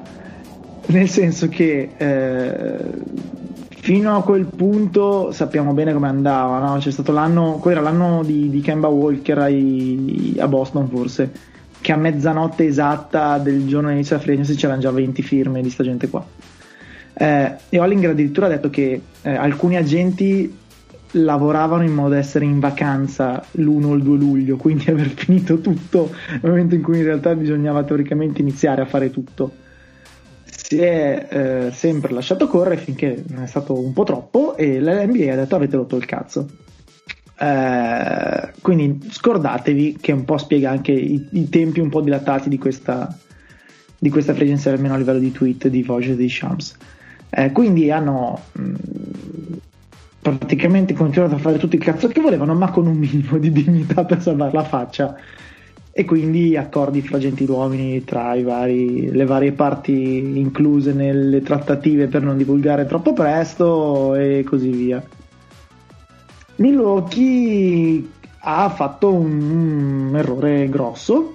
Eh, o poi io non so se l'abbia fatto uscire Milwaukee o Sacramento o, o non mi interessa, però sicuramente eh, comunicare con quell'anticipo ha fatto alzare diverse antenne, diverse sopracciglia e abbiamo visto come è andata a finire. Quindi almeno in parte un autogol di Milwaukee. Eh, se invece vogliamo chiedere la tesi alternativa, cioè che eh, non avessero chiamato Bogdanovic è comunque colpa di Milwaukee e quindi è colpa di Milwaukee, punto. Eh, l'altro problema, eh, quanto al calendario non credo, nel senso che hanno fatto una puttanata, una leggerezza nel comunicarlo troppo presto e via.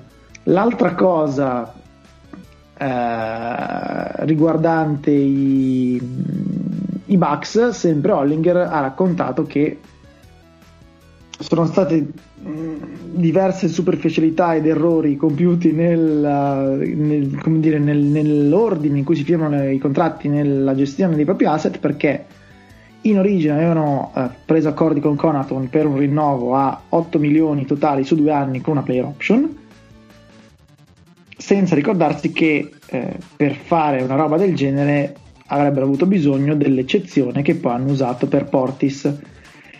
Perché per rinnovare Compton con Bird Rights eh, essendo early bird rights c'erano delle condizioni particolari e quindi eh, non c'era la possibilità di avere una player option sul secondo anno e quindi hanno dovuto tornare sui propri passi, sono andati dalla gente icona e hanno detto guarda abbiamo sbagliato, la gente ha detto non c'è problema, ci pagate il doppio e noi risolviamo il problema e accettiamo di aggiustare il vostro contratto. Quindi hanno dovuto pagare Conaton 16 milioni in tre anni, quindi un po' meno del doppio ma abbastanza tanto. Eh, tutte queste cose ovviamente hanno delle ripercussioni sulla, come dire, la, la, la nomea della squadra, sulla reputazione della dirigenza e anche sul campo perché con Bogdanovic sarebbe stata probabilmente un'altra cosa. È anche vero che comunque sono caduti abbastanza in piedi perché DG Augustin e Torrey Craig e Di Vincenzo, che altrimenti sarebbe stato ceduto, non sono Bogdanovic ovviamente, ma funzionano e soprattutto con la firma di oggi Torrey Craig resta la possibilità per Milwaukee di mettere in campo il quintetto difensivo mostruoso senza Brook Lopez, ma tutto switch con Giannis da 5, eccetera, eccetera. Eh, tornando alle questioni più strette, DJ Augustin eh, secondo me da backup del, dell'1 e può giocare anche quel minuto con, con Giroud, una bella bella roba. Alla fine ha dato pochi soldi, sono 7 milioni due anni, il terzo non garantito. Eh, però vabbè, insomma, l'elefante nella stanza è sempre cosa fa Giannis e cosa fa già adesso, nel senso che Giannis ha adesso la deadline per accettare il Supermax. Eh, non ho idea se queste cose condizioneranno, Milwaukee ne esce con un bel salvataggio in corner dal punto di vista tecnico ne esce malissimo da tutti gli altri punti di vista, ma magari già ne resta lo stesso, quindi boh, chissà. Fine pippone sui salari e tutto il resto. Per fortuna ci sono i Pistons e i Bobcats e gli Hornets, insomma, che li chiamo Bobcats ormai di riflesso, perché a me sembra abbastanza disastrosa come off-season. Sinceramente, proprio male, male, male, male, male, male, male. Perché eh, eh, mettiamo anche fosse entrata subito la trade di Giroli di Bogdan Bogdanovic. Eri in una situazione in cui avevi 7 giocatori, hard cap e 0 asset futuri. E dovevi prenderne altri 8 che, per fare il roster, che non devono essere 8 validi, ma facciamo 3 validi almeno 4. Comunque, era difficile che tu li avessi ottenuti, ma vabbè, mettiamo così. Non è entrata quella per palese come ha sottolineato Hollinger, incapacità ed è una roba che devi pagare, ti ritrovi comunque con Drew che per carità rispetto a Bledsoe è un grande upgrade, ma che hai pagato tre prime due swap, cioè rendiamoci conto di quanto comunque è, hai pagato quel giocatore lì, Iliaso l'hai tagliato per nulla e fondamentalmente stai ricostruendo un roster con quei pochi spicci che rimangono di cap, senza particolari asset. Cioè, se, se, se Giannis firma domani tutto sommato bene, a posto, andiamo avanti. Non so come per il futuro, ma andiamo avanti. Se Giannis non rifirma, qua, sono, qua si appendono Ma veramente? È anche vero che se Giannis non rifirma più o meno ti appendi lo stesso. Sì, però ti appendi e cerchi di ripartire. Qua ti appendi e riparti tra un po'. Ma tra un bel po'.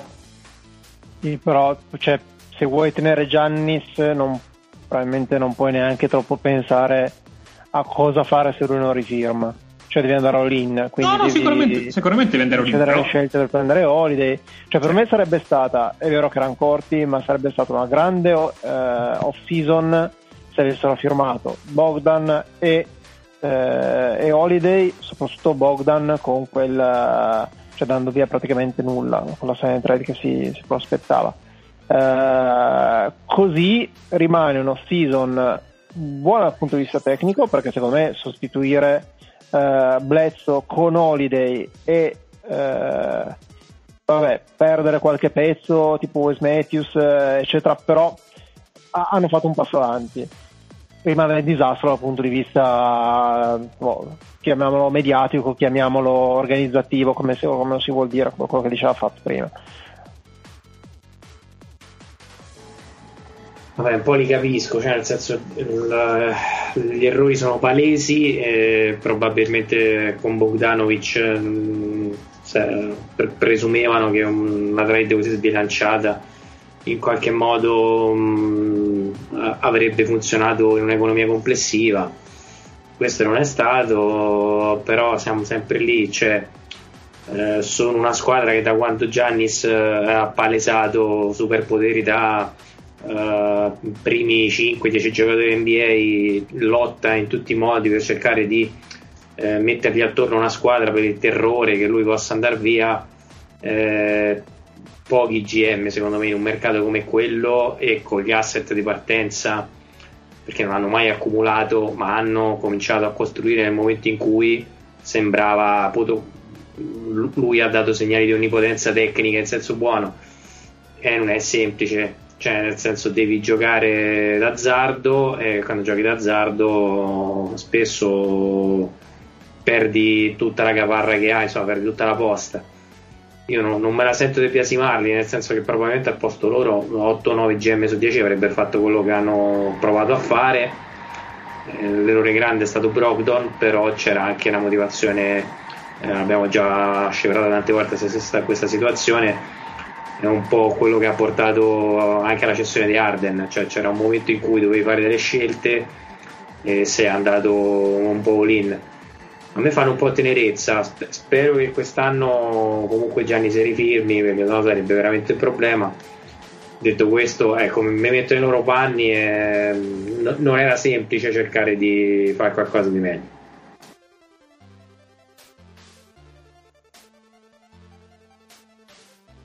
Sì, poi volendo spezzare una lancia sul discorso tampering, eh, si potrebbe anche dire che eh, tutto questo casino con, eh, con Bogdanovic eh, forse ha, ha, ha, pesato anche, fermo restando che poi usciranno probabilmente delle, delle notizie più chiare, però a naso può essere successo che il, le, le, regole più strette sul tampering non abbiano aiutato, nel senso che qui sembra che ci sia stato un problema di, di mancanza di comunicazione tra i Bucks e Bogdanovic eh, che, che, i Bucks hanno dato per scontato che Bogdanovic firmasse per loro in ogni caso e invece Bogdanovic evidentemente voleva eh, concordare delle, delle, cifre e dei contratti che loro non erano disposti a dargli.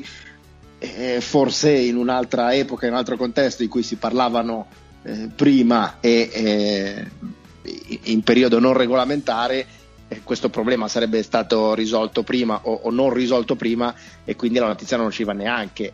Eh, opinione mia. Eh, eh, ma c'è, c'è, anche la ricostruzione però, alternativa, nel senso che fossero d'accordo sì, certo, certo. E, e, però eh, eh, praticamente l'NBA ha detto ve la blocchiamo, cioè non pensateci eh, nemmeno. Sì, esatto, esatto, fermo restando che usciranno poi le, le notizie su cosa è successo veramente potrebbe anche essere successo che eh, non avendo, avendo, fatto i bravi, tra virgolette, yes. e non avendolo contattato preventivamente, quando poi l'hanno contattato e davano per scontato che l'accordo fosse facile da trovare, poi sono accorti che non era facile per niente e è andato tutto a scatafascio.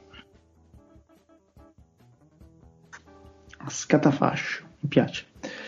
Va bene, andiamo avanti. Eh, Minnesota Minnesota ha eh, confermato Beasley anche se ha dei problemi diversi in questo momento dal contratto NBA comunque vabbè, l'hanno, tenuto hanno, hanno, appena confermato aver rifirmato Hernan Gomez a 7 milioni l'anno per due anni più uno. Mm, comunque il grosso della loro off season era ovviamente il draft di questa cosa abbiamo già parlato ampiamente l'altra sera eh, compreso il ritorno di, di Rubio quindi qua andrei abbastanza veloce Beasley e Hernan Gomez li avevano presi relativamente poco fa in termini NBA, era poco fa in termini di calendario tantissimo. E quindi in un certo senso erano obbligati a eh, tenerli per un discorso di asset eh, e di avere contratti scambiabili nel caso e così via. E, e tutto sommato va bene, insomma, non ci perderei troppo tempo. New Orleans ha cambiato un po' di roba, eh, ha cambiato il proprio centro titolare barra backup eh, sostituendo Favors con Steven Adams. Ovviamente ha cambiato eh, Giuroli con Eric Bledsoe. Eh, per il resto è la stessa squadra dello scorso anno. Ovviamente arriverà la firma di Ingram che è scontata. Mm, e ci ha raccattato un po' di scelte come insomma Griffin sappiamo che eh, a fare queste cose è abbastanza bravo niente a dire né sulla off season né sul resto direi. Ne, ne parleremo quando vedremo come, com, come si affacciano alla stagione. Eh, diciamo che sulla carta non hanno troppa fretta. E va benissimo. Eh, anche perché Zion la scorsa stagione ha giocato sapete a spizzichi e bocconi hanno delle cose da sistemare e così via. Però prima o poi la fretta arriverà pure qua e non è lontano quel momento credo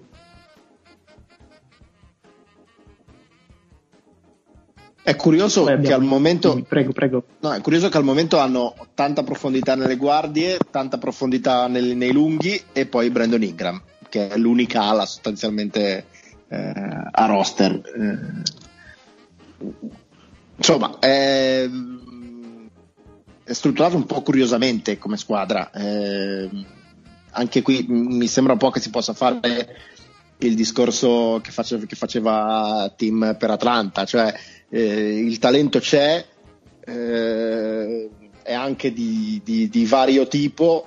Eh, sinceramente, come amalgamare mh, mm, quel talento in qualcosa che sia, eh, diciamo così, sensato, sia eh, nell'immediato che in prospettiva, mi sembra, mi sembra, abbastanza complicato. Anche la firma di Steven Adams, il, il concetto di dire Steven Adams aiuta Zion eh, perché ti dà quello che Zion non ha sì e no, insomma, eh, non mi sembra che, che sia proprio così, così, meravigliosamente funzionale una coppia Steven Adams Zion eh, o, o, una, o, una, qualunque altra combinazione di quei lunghi, così come non mi sembrano particolarmente funzionali eh, le coppie dei, ehm, delle guardie e, e, non mi sembra funzionale tutto l'insieme in sé per sé. Sono strani, strani parecchio. Eh, per assurdo eh, cioè, hanno anche qualche concetto Clippers, nel senso che eh, hanno una squadra che paradossalmente dovrebbe riuscire a reggere l'assenza di Zion. Eh, cioè, secondo me si sono mossi anche da quel punto di vista a livello di opzioni eh, è carino il backcourt. Io, Gary Lewis, è, nella mia ignoranza di draft di quest'anno, è uno dei giocatori più divertenti, probabilmente eh, di quelli che ho visto. E immaginare insomma, che, che, giochi con Zion e quindi corrano in contropiede assieme è oggettivamente affascinante. Eh, però, come se sposi con Lonzo eh, e magari con anche Alexander Walker, cioè veramente bislacchi in tutto questo si spera che Van Gandhi una, trovi una sintesi, magari la, lo fa effettivamente, però sì, penso che l'anno prossimo, quest'anno qua sarà una cicloturistica per loro. Eh, se, secondo me, lo so, eh, vado istinto, ma potrebbe essere che, eh, vabbè, allora, innanzitutto Van Gandhi è già una roba da scoprire rispetto allo staff tecnico di prima Comunque, a parte quello, no, volevo dire che secondo me potrebbe esserci una volponata da parte di Griffin perché alla fine Ovviamente Bledsoe non è come Holiday, eh, però ha preso una tipologia simile, mm, mantenendo diciamo più o meno una struttura simile, ma accumulando degli asset interessanti. E non vorrei che fosse proprio in previsione di uno Zion eh, che si rivela po- poco, eh, poco attendibile a livello di prestazioni per problemi fisici. Ecco. Cioè, secondo me si è parato un po' il culo, detto in altre parole. A me di quella squadra quello che continua a dare grossi interrogativi più che Zion, vabbè, su cui uh, diciamo, la, il lato fisico è un aspetto importante da sempre tenere in considerazione è Ingram. Ingram ha fatto una grande stagione la scorsa non sono così sicuro che sia un giocatore che, che possa ripetere delle stagioni così e che abbia effettivamente fatto il salto di qualità. A me è un giocatore che continua a non fare impazzire. Però magari sono io. Cioè, a livello di un giocatore che, su cui si vuole costruire poi un attacco, una squadra e farlo quello che dovrebbe essere un secondo violino, perché Zion lo, lo ritengo che sia il primo, se, se sano ovviamente. Eh, Può essere, di, di, dico solo una cosa che mi hanno raccontato, pare che lui, Ingram, nonostante l'aspetto da appena sveglio perenne, pare che sia uno dei più grandi topi da palestra che ci siano. Vi devo dire che visto dal vivo, la prima volta la Summer League non mi era piaciuto per niente e l'anno dopo nello stesso contesto sembrava un altro, cioè mi è rimasto in testa come, come lui si è migliorato di anno in anno, sinceramente, visto dal vivo. Però non è detto che riesca a sopportare il peso di una franchigia assieme a Zion. Ecco. Sicuramente avranno più, più, pressione comunque perché un qualcosina devono fare. Era giusto il paragone con Atlanta, secondo me devono fare il passo in avanti. Ok, a che punto siamo arrivati? Allora, New York, niente, andiamo avanti. Ah, no. Beh, aspetta, no, New York non l'abbiamo fatto da anni che è già qualcosa. Eh. sì, in effetti, in effetti non valutiamo il fatto che siamo riusciti a non firmare siamo riusciti a non firmare Hayward, a non firmare contratti della Madonna, ma solo annuali come abbiamo fatto anche la scorsa stagione. Io sono già contento così presi Alec Burks, Nerlens Noel eh, e, ripreso Alfred Payton eh, tutte cose carine. Burks e Noel in teoria li, poi li, li, li, scambia abbastanza ci raccatti una seconda scelta una cosa così. Quindi diciamo che una gestione abbastanza saggia del cap che mi sembra una roba strana ma in effetti eh, è un trionfo. Si sono liberati di Portis. sono liberati di Portis. Probabilmente il prossimo anno diranno anche tirate nel vostro canestro Datemi retta. Non esageriamo. Thunder, ovviamente non c'è il tanderologo, il tanderologo ma questo è eh, pari pari quello che si fece a Filadelfia. Quindi chiamatelo come vi pare, se volete chiamarlo process va benissimo uguale. Il prodotto in campo sarà sicuramente migliore perché qua c'è già Sga, ci sono già Dort e Basley, giocherà Orford giocherà probabilmente George Hill, vediamo quanto resta, non lo so, quindi comunque dei giocatori NBA già ci sono, non è quella roba là, però è quella roba là. È un tabula rasa completo con quei giusto 4-5 asset raccattati no, io, io, nel frattempo. Io rido perché dovremmo fare come box to box, invece di fare l'angolo tattico, dovremmo fare l'angolo thunder, dovremmo fare lasciare lì una, un'ora di berra. Ecco, diciamo che le, sec- le, second unit di Thunder potrebbero prendere 30-35 punti a partita di scarto, quello sì. Eh, abbastanza. No, ma anche quintetto non è che brilla. No, però sta in campo, dai. Sì, sì, sì eh, cioè, ci sono giocatori NBA. Cioè, probabilmente anche le seconde linee non eh, il 22 dicembre, ecco, mettiamola così. Orlando Magic, se volete fatemi domande, io non parlo. Perché il punto che lasciato andare via? Per firmare Dwayne Bacon, capisci? Ma perché Dwayne Bacon? Pippa immonda, perché tira da 3 il 30% invece il 22% di Undu. Ma non sta in campo. Non farmi dire niente. non voglio parlare, andiamo avanti. Hanno fatto che con i Magic, con i Magic una domanda devi fare e, e, farti ed è perché, punto e basta. Poi Hanno confermato con entusiasmo il blocco dell'anno scorso.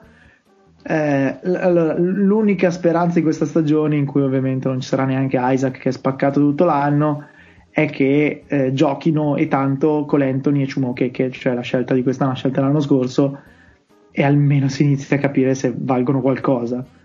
Eh, oh, no, no. No, ma che ne sai, cioè, poveracci.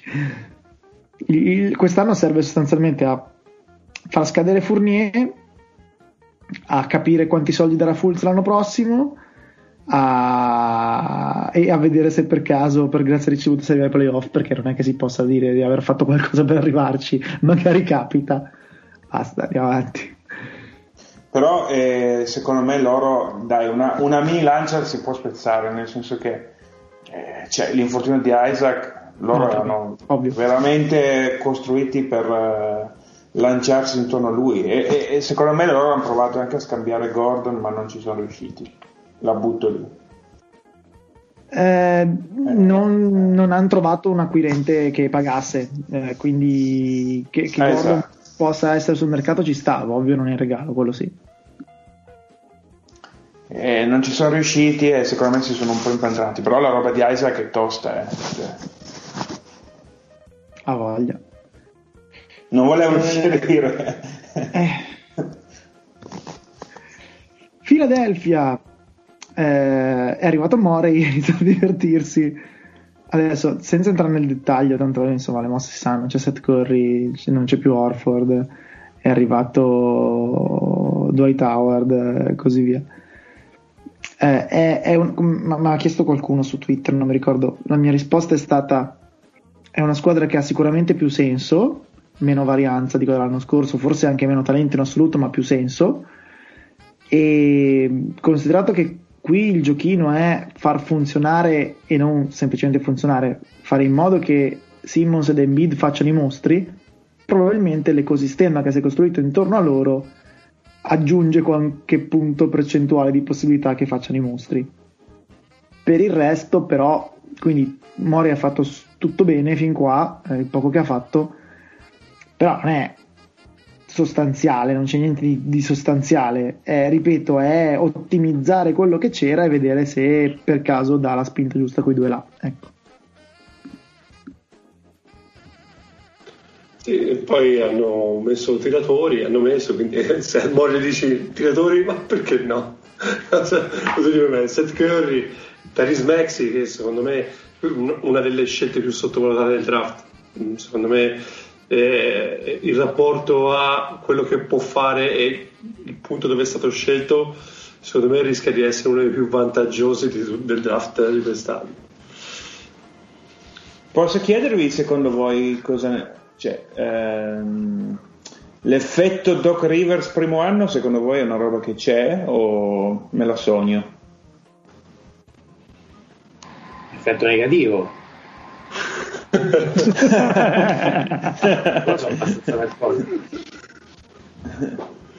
Oh, la prima, prima, che si arrivi proprio ai dettagli da playoff, aggiustamenti, eccetera, quelle robe lì, che non sono il suo, ma umanamente, siccome viene riconosciuto come veramente il grande saggio da tutti, eccetera, eccetera, riuscirà a fare un, alla fine quello che è riuscito un po' a fare a Boston, a, ai Clippers all'inizio, cioè Potrebbe, non lo so.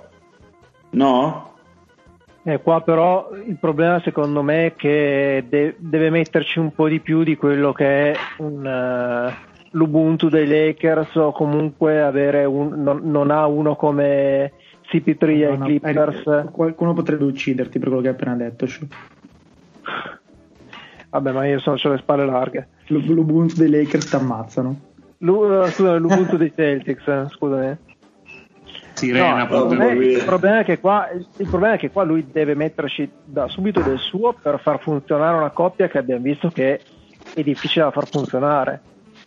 Uh, perché comunque devi trovare delle soluzioni per far funzionare insieme uh, Embiid e Simmons, a meno che Mori non si mette in testa di scambiare eh, Simmons e provare a prendere qualcuno che sia più in funzione al progetto o comunque qualcuno con altre caratteristiche come può essere un Arden e allora magari da quel punto di vista potrebbe essere avvantaggiato però se deve trovare lui delle soluzioni tattiche per far coesistere questa squadra e non buttarla, cioè, la sto minimizzando, però non buttarla solo sull'aspetto eh, umano e sull'aspetto di coinvolgimento della squadra e unione della squadra, la vedo un po' più dura. Mm, e, e, mettendoci Dwight Howard non è facile. Io rimango sempre della mia idea che mm, Simmons e Bid secondo me sono la miglior coppia 4-5 della Lega. E a me quello non me lo leva dalla testa nessuno. Il problema è che secondo me Simmons in quel ruolo lì che lo può fare eh, non, non, non, voglio, non, voglio, dire altro però lo può fare sicuramente però in 48 minuti secondo me si toglie tante, tante occasioni ecco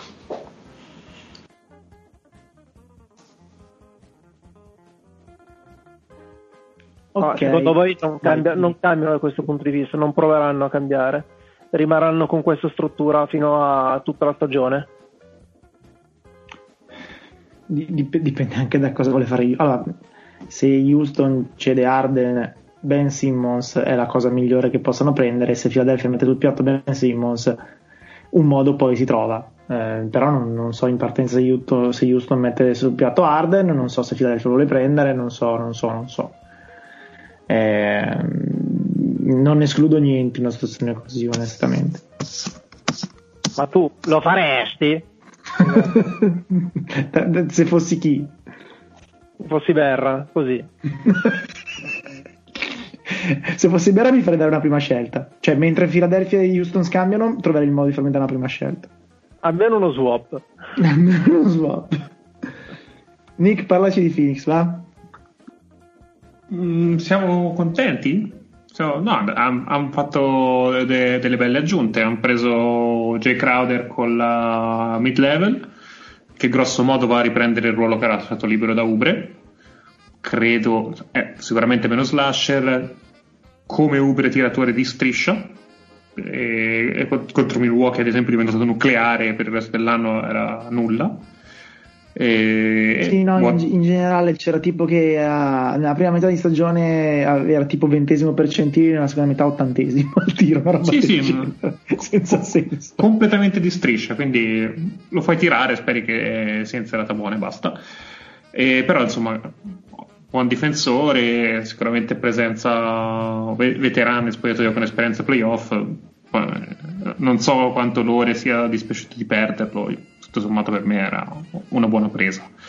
E hanno riconfermato eh, Javon Carter, che anche nella bolla a inizio stagione non, non si era comportato male. Hanno aggiunto oggi Tom Moore, che è una vecchia conoscenza di Fazzi invece, che, che credo l'abbiano preso per anche Beh, presenza. Ma anche, Italia, ma anche italiana in generale, una vecchia conoscenza, sì, sì. Anche lì credo come presenza veterana non so l'esperienza proprio quante ne abbia effettiva, qualcosa dovrebbe averla, e fondamentalmente Il tiratore. Forse quella roba, sì. Tiratore, grosso modo. E, sicuramente per, non rifirmeranno Kaminsky o meglio, sarei sorpreso di rifirmassero Kaminsky, probabilmente perdono Aaron Baines, si aspettano di perderlo. E no, non so dove potrebbe andare Aaron Baines, potrebbe andare ai Raptors a questo punto perché, perché no. Eh, Saric è restricted, non so se troveranno l'accordo, aspetteranno di vedere se trova lui qualcosa sul mercato per poi pareggiarla. Non, non credo si priveranno di Saric. Grosso modo dovrebbe essere il 5 di riserva e il 4 di, 4 di riserva. È, è, una squadra che ovviamente fa di tutto per essere certa di andare ai playoff. Quello deve fare. Sarà da fare a coltellate, ma sicuramente stanno messi abbastanza bene. Insomma, sono, sono in lizza, mettiamola così. C'è Portland che Volge si è affrettato a elogiare il fantastico lavoro di Olshey, non si sa che cazzo di fogli deve aver fatto. Eh, Portland ha fatto cose, nel senso che ha tenuto Rodney Wood, che però arriva da un infortunio al tenere Achille, quindi boh.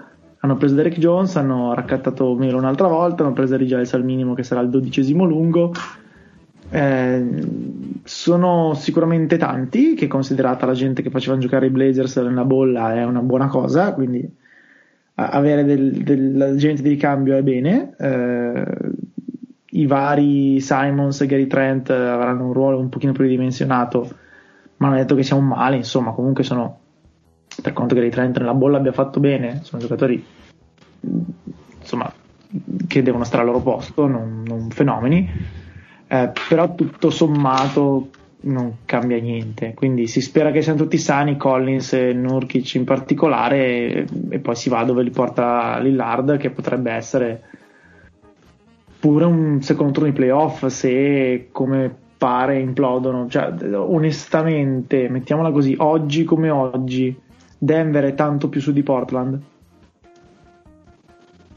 E Denver comunque fino a prova contraria stava finalista di conf.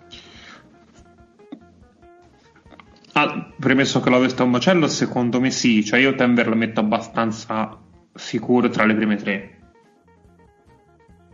Però ecco, la, la, la distanza non è moltissima. Qua, addiction by subtraction sono tutti alle palle in Whiteside che è che sa finale NBA esatto. Mi spiace un sacco come sempre. Ma tanto qualcuno lo rifirma di sicuro. Sicuramente però già esserselo tolti già un bel vantaggio. No, sono, secondo me sono molto interessanti, dico la verità, anche per come è strutturato il roster, che secondo me Oshley ha fatto veramente un buon lavoro, ora con dei rischi, perché vabbè, Carmelo ha un anno in più, come piace dire il show. C'è Harry Giles che comunque sappiamo che... È un giocatore che viene da tanti infortuni, un giocatore che piace però viene da tanti infortuni anche se si parla qui di un quinto lungo però abbiamo anche se non mi sbaglio anche Zach Collins che dovrebbe essere fuori all'inizio se non mi sbaglio Vabbè. E, ehm, sì, non mi ricordo che punto sta, ma sano sano non è. Eh, sì, sì, siamo lì comunque. E per il resto, secondo me, non sono costruiti assolutamente male, considerato che comunque la trazione è sempre eh, anteriore con eh, McCallum e, e Lillard e tanti buoni giocatori che in un modo o nell'altro possono fare altre cose. È vero che la dimensione di Canter non mi dispiace in questa squadra qui, sapendo quel, quel che è, però. Chi, chi, è che è show che ha detto di Whiteside? Yes. Bravissimo, cioè secondo me tutte le squadre che perdono Whiteside decollano. Guarda Miami, il peggior giocatore allora, io... Lega per attitudine. Dai, allora, io, io, io, e Marco due anni fa abbiamo fatto un viaggio in, in America di, di, due settimane. E appena atterrati a New York siamo andati a vedere New York Miami. A parte che eravamo cotti fino all'ultimo. Ma vedere Whiteside dal vivo è una roba ci ha fatto innervosire ancora di più ci ha fatto innervosire ancora di più ma sembra, non so, il, il, peggior, il, peggior, lungo delle minors, quello insopportabile, no? Che non ce la fa ma vuole il pallone e quindi diventa insopportabile sempre. E lui è così. Sì, ora hai paragonato Whiteside perché l'ultimo anno che ho giocato ero così anch'io, però vabbè, ci siamo. Eh, diciamo, è il Whiteside di Larzano diciamo io esatto. me, meno tecnici nel senso che fate, fate, fate, almeno faccio un esempio perché non lo sopporto Whiteside. Non esce mai dall'aria per contestare il tiro è pigro da morire. I blocchi li porta sempre in continuazione lenti da morire. E, e in generale ah, per porta. fuori. Cioè fa tutto quello che non c'è nelle statistiche non lo fa. E quindi alla fine poi giustamente bravo e fa l'intangibles al contrario. E poi ti guarda è quello che veramente visto dal vivo adesso Lore ha tirato fuori quella partita da rimuovere, ma cioè, vi, vi, visto dal vivo ma è una roba insopportabile. Cioè, ti guarda indispettito, ma va, è una roba incredibile. Linguaggio del corpo peggiore di tutte le NBA. Potremmo fare una parte di episodio che è Whiteside, This is an intervention, e ognuno di noi dice quello che non gli va bene di Whiteside. Vabbè, ogni volta che si parla Ogni volta che si parla male di Whiteside per me è puntata omologata. E riempiamo tipo 40 minuti di puntata così, facile. Sì, esatto. Almeno, no, diventa più lunga di quella del draft.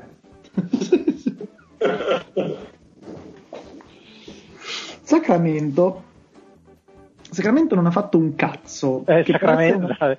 Sacramento, dai, lascia stare. Parliamo d'altro. Che, che per essere una squadra che in linea di massima starebbe provando a tornare ai playoff è sospetto già di per sé. Adesso ovviamente hanno da, da valutare la roba di Bogdanovic. Io, cioè, non, ha sen- non aveva senso in origine la cazzata che stavano facendo, perché tu non puoi prenderti praticamente di Vincenzo e basta per Bogdanovic. Ma vabbè, io non posso credere che non pareggino l'offerta degli Hawks poi, ovvio, avresti in quel modo speso tipo 40 milioni l'anno per il De Bogdanovic, forse un po' di più addirittura, e devi risolvere il problema perché hanno già fatto capire insomma, che devono essere titolari entrambi, il ruolo titolare uno solo. Lo risolvi, va bene, ma io non posso credere che lo lasciano andare così, anche perché altrimenti veramente tornano indietro di boh, tre anni. Cioè, non, non, non voglio neanche pensarci. Sì, il signore gli ha messo una mano sulla spalla eh, con la trade saltata. Eh, ora però con quella mano se non firmano Bogdanovic gli dà un ceffone perché veramente eh, vuol dire che te le vai a cercare ecco. Io lo spiegherei così Sacramento non ha fatto nulla e lo ha fatto male Anche. Beh, e io non sono così sicuro che lo rifirmino. Vabbè, Cioè, è, ovvio da, è ovvio che è da firmare, è ovvio che è da pareggiare l'offerta. Però non sono così sicuro che lo faccia. Eh, ma tante cose sono state ovvie con i Kings nel corso degli anni e poi si sono Ah, rivelate da sorpresa appunto. Eh, quindi, no no è vero, è vero. è così sicuro che lo facciano. Non lo voglio sapere. Eh, gli Spurs team hanno fatto la mazza. No, no, no. Hanno- lasciato una via forza e già qualcosa. Sei soddisfatto. Eh, sì, eh, Porter caro, però serviva. E in linea di massima eh, credo che entro una settimana rinnovano anche White, speriamo a cifre per me cristiane. Però vabbè, non è nemmeno detto che sia come al solito un limite quello di andare in controtendenza di essere meno sincopati rispetto alle altre squadre. Eh, perché sinceramente ero molto deluso mh, alla fine del primo giorno di free agency poi ho dato un'occhiata ai roster che hanno assemblato le squadre più attive e ho detto oh mio dio quindi tutto sommato non, non- è detto che un, un, un po' più di saggezza no, sia un male ecco in questo caso la via di mezzo sarebbe l'ideale ma se proprio devo scegliere in eccesso preferisco il nostro Ok, così su due piedi al 22, perché ascolta il 23 di novembre 2020, quante chance di playoff dai a questa squadra? Playoff intendo 8, quindi poi sappiamo che sarà il play in tournament e tutto il resto, ma diciamo prime 8 della classifica, a prescindere da tutto. Dipende da tante cose 15-20% Ok, perfetto. Comunque questa roba, questa roba di Forbes insopportabile l'hanno potuto perché penso anche K di 3MP che penso abbia stappato di quello buono. C'era questo odio verso Prim Forbes che probabilmente ha fatto felice più di qualsiasi altro acquisto. Diciamo che No, è un, è un po' come mettere me a fare il terzino destro titolare in Serie A, quindi Cioè- non è colpa mia, ma mi merito gli insulti. Il, problema mm, è, è che gioca anche al 120% delle sue possibilità, quindi non ce la fai a essere troppo cattivo e capisci anche perché se, vogliono, se lo vogliono anche tenere.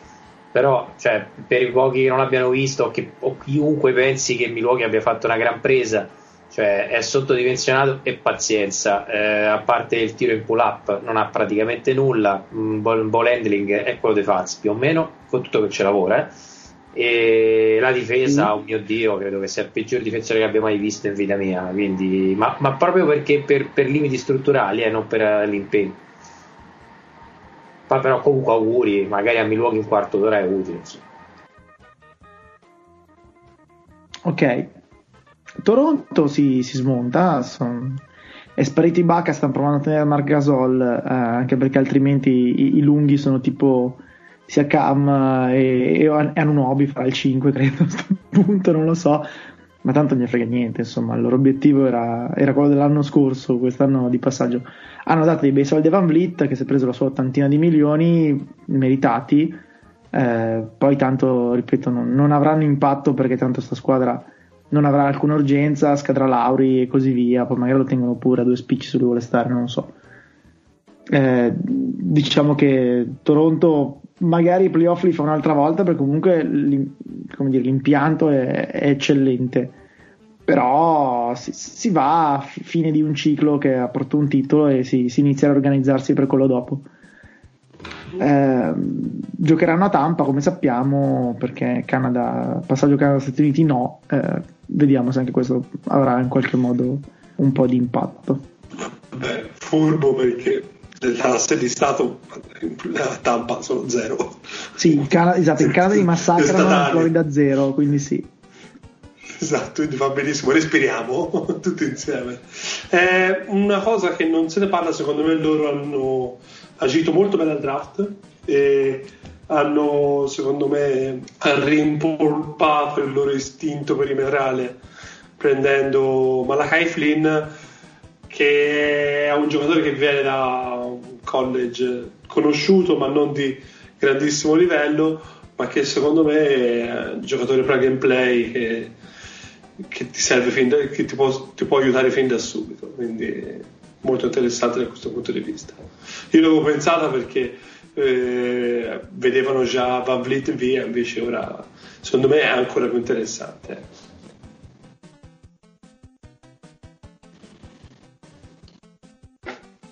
Ok, se non c'è niente da aggiungere, Utah eh, via Davis, via Tony Bradley torna a Favors eh, che vabbè per loro è stato fondamentale due stagioni fa bisogna vedere come sempre con Favors quante ne ha perché a 29 anni dimostra 87 eh, però ha due anni carta, in più cheat. Lui, lui, ha due anni in più ogni, ogni volta ogni anno lui ne fa due in più sembra o anche ogni sei mesi sì. come i cani sì.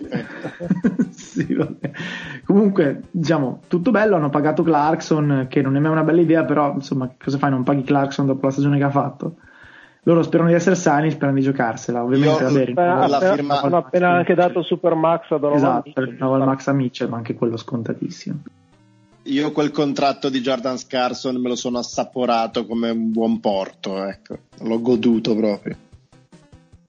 Guarda. La combinazione di Mormoni più Scarson mi ha reso veramente. Se eh, lo gode più lui. Eh? Se lo gode più lui. Ha funzionato l'altro anno. Eh sì, tutto sommato fare il eh sì, sì, fare sì, infatti, infatti, se... paraocchi e, e, tiro tutto a fare è... il buffone eh, sì. non è vero ma smettila. Va bene. E chiudiamo con Washington che ha eh, dato eh, tutti i soldi del mondo a Bertans. Eh, tanti probabilmente troppi. 5 anni di contratto aiuto.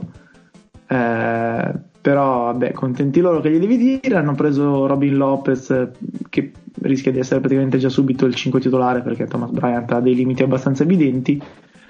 Più che altro gli è esplosa in mano la roba di John Wall che chiede di esserci tutto. Non si capisce perché adesso e per che cosa si sia incazzato. Non lo so non lo voglio sapere. Fatti loro.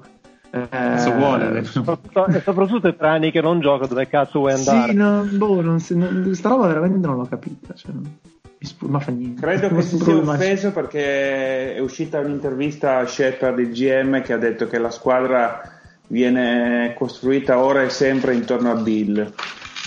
E quindi si, credo si sia offeso per una roba del ah, genere. Ma quell'altro si è sbriciolato la gamba, cioè, che vuoi dire? Sì, ma poi Wall e Wall, che è secondo solo a Whiteside, credo. ecco, la Madonna. lì. Eh, ora sta antipatica anche a sua madre, Wall, penso, eh, sinceramente. Anche eh, perché io con so. quanto è ingrassato la mamma non lo, non lo accoglie più in casa. no, no, più che altro si parlava di zona, si parlava che veramente la situazione con lui era abbastanza ingestibile dal punto di vista ma più che caratteriale di atteggiamento eh, con un po' tutto l'ambiente Wizards ecco bisognerebbe sapere cosa ne pensa Bradley Bill perché poi un po', eh? è, è diventato un Arenas meno simpatico che voglio dire già. Diciamo, diciamo ugu, ugu, ugu, a, a, conti fatti uguale almeno Arenas passava per quello goliardico che a, a volte è peggio che faceva il cazzo a vuoto però sì diciamo di sì Ma poi Arinas, mi ricordo male io, o cioè, fino all'ultimo sparava dei trentelli, o mi ricordo male. Parliamo. Adesso non voglio sbagliarmi, eh, forse mi sbaglio, no? Quando si, è ro- quando si è rotto bene ha smesso di sparare i trentelli. Ha smesso, allora mi ricordavo male io. No, comunque vuole troppo che è un ex giocatore. Cioè. Eh. Te- temo che la realtà gli dirà dei schiaffi in faccia abbastanza sonori, però fa fatti suoi che gli devi dire. E dalla realtà, secondo me, ci pensa qualcuno del, del, del, del management. Anche, anche, assolutamente, anche. Va bene, l'abbiamo tirata fino in fondo. Se qualcuno ha qualcosa da dire, parli ora, taccia per sempre di qualsiasi argomento, non mi interessa. Marco, tu vuoi, vuoi dirci qualcosa, non so, del draft? Ti ha colpito qualcosa in particolare? Ci sono giocatori che consigli di seguire di cui si è parlato poco o cose così? Ah, non, mi, non mi permetterei mai di andare sopra il guru. No, a- allora, eh, in generale secondo me Philadelphia ha fatto un draft super, eh, sempre seguendo quell'idea lì di mettere tiratori e, e ci sono riusciti. Eh, a proposito di tiratori, mi viene in mente Boston, perché si parlava quando parlavamo di loro di una mancanza un po' di tiro da tre e, e secondo me loro hanno preso, con- hanno preso una pick che Aaron Nesmith, secondo me, che non mi piace tantissimo, però tiratore lo è sicuro e, e potrebbe già aiutarli dall'inizio. In generale, niente, è stato. Allora, dico che mh, delle prime tre, eh, la Melo è sicuramente nel posto mh, più eh, all-in di tutti perché avrà tutta la franchigia nelle sue mani che potrebbe essere una figata come potrebbe essere la cosa che lo ammazza Eh, sicuramente fosse stato a Golden State o a Minnesota sarebbe potuto stare un po' più nascosto ecco. E poi per il resto secondo me ci sono tanti giocatori dalla Ecco, questo era un draft dove era più facile scegliere dalla 10 alla 30 che non dalla 1 alla 10, ecco, secondo me. Ci saranno tanti giocatori che faranno parte della rotazione senza essere stelle o magari starting 5, ma tanti dal sesto al decimo che potranno giocare già da subito. Quindi tutto sommato è abbastanza profondo come draft. E, e boh, basta. Credo che abbia fatto un- una bella steal Washington con Argia a- alla 10. E, e boh. E poi comunque ha ragione Lorenzo. A prescindere. esatto. Ah, io però posso fare una domanda invece a Marco? Eh certo. Co- come vede Magnon tra due o tre anni, se effettivamente sarà un giocatore NBA che, che si ritaglierà spazio? E, e l'altra è, visto che stiamo parlando di italiani, visto che stiamo parlando di free agent, se si sa qualcosa da finire Bellinelli. Magari c'è un qualche insider che... Eh, allora, no, su Belli sinceramente non lo so. Devo dire che mm, eh, mi stupisce anche un po' che sia così tra gli ultimi a sistemarsi, eh, però in un certo senso lui, anche se sistema per ultimo, è, è fa- è di più facile collocazione, quindi mi immagino tante squadre, anche qualcuno con cui ho parlato che è- in questi mesi mi è mi ha sempre detto tra Gallinari e Bellinelli, Gallinari ovviamente era molto più ingombrante, no? quindi poi vabbè Atlanta ci ha puntato, tutto. Bellinelli nella famosa lavagna degli uffici NBA è messo dietro perché tanto sanno che quello è eh, sia per soldi che per eh, valore tecnico e- ed è molto più facilmente collocabile alla fine come incastro. Eh, Secondo me lui cer- cercherà di, di puntare una squadra dove può provare a rivincere. Ecco. Non credo che, se può scegliere, non credo che sceglierà una squadra dove fare il veterano chiocce. E invece, boh, guarda, su Magnon non è facile perché lui è un giocatore con un talento super. eh, ha, ha un paio di cose strane, tipo ha le braccia, sembra una cosa molto in dettaglio, ma ha le braccia corte e, e ha una taglia fisica non granché. Però è anche vero che è un grande atleta e ha la faccia giusta, cioè ha una bella faccia di cazzo, quindi secondo me in qualche modo nella Lega ci starà. Poi da lì dire dipende dalla situazione, cioè anche adesso Golden State, sì, secondo me, come diceva Lore prima, secondo me lo mandano a Santa Cruz per un po' e, e già lì non dovrà risentire del contraccolpo, però anche su quello, per esempio lui essendo mezzo americano non è che si spaventa se deve andare a giocare a Santa Cruz, ecco, eh, lo fa, riesce ad adattarsi bene a un, a un percorso. Secondo me se Hackett avesse potuto fare quel tipo di percorso lì avrebbe avuto più o meno le stesse stesso tipo di approccio che può avere Manion, cioè di adattamento molto facile alle difficoltà NBA. Ecco, meglio di un datome per dire. E, e, però poi dopo non, non, non, so, è difficile dire. Diciamo giocatore di rotazione. Ecco. Se, se, se, posso aggiungere una nota di colore, io ho riso tantissimo alla presentazione di Magno quando l'hanno fatto parlare in italiano perché gli è venuta fuori una cosa tipo Shoshara, gli è venuta fuori che sembrava, sembrava quel video. Sabe, sono, sono di, di, di, Miss Italia del mondo, qualcosa. Sono, eh, sono contento di fare sta sfilata. È venuta un po' sì, esatto. Esatto, Parla o, o, americano oppure sembra un pastore di Veroli, però vai. esatto. Tra l'altro per quale motivo quell'accento lì? Cioè non, no, non dovrebbe... No, lui, è nato, lui, lui, è nato a Siena ma perché ci si giocava a Pace se non mi sbaglio. Certo.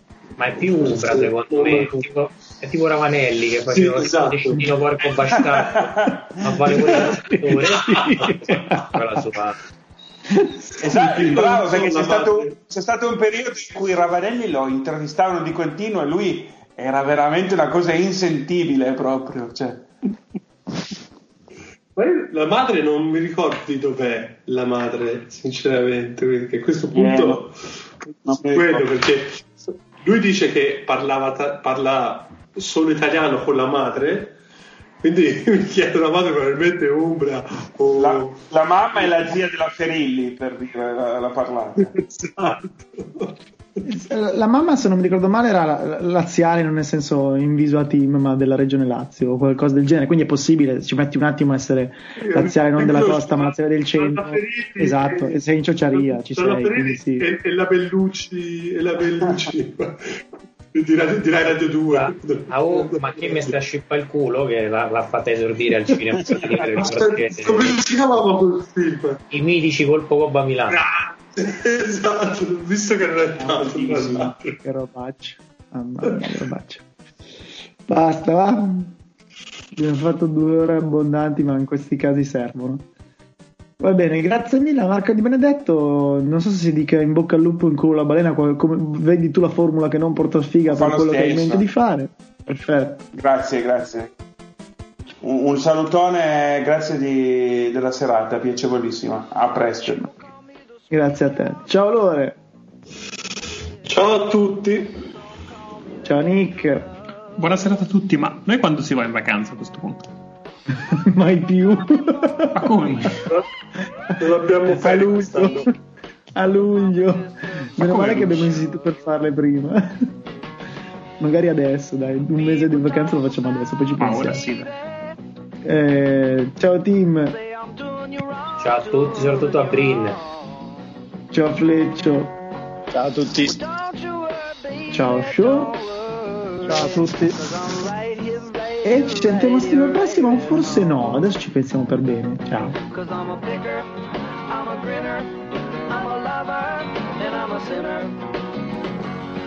my music in the sun. I'm a joker, I'm a smoker, I'm a midnight joker. get my loving on the run.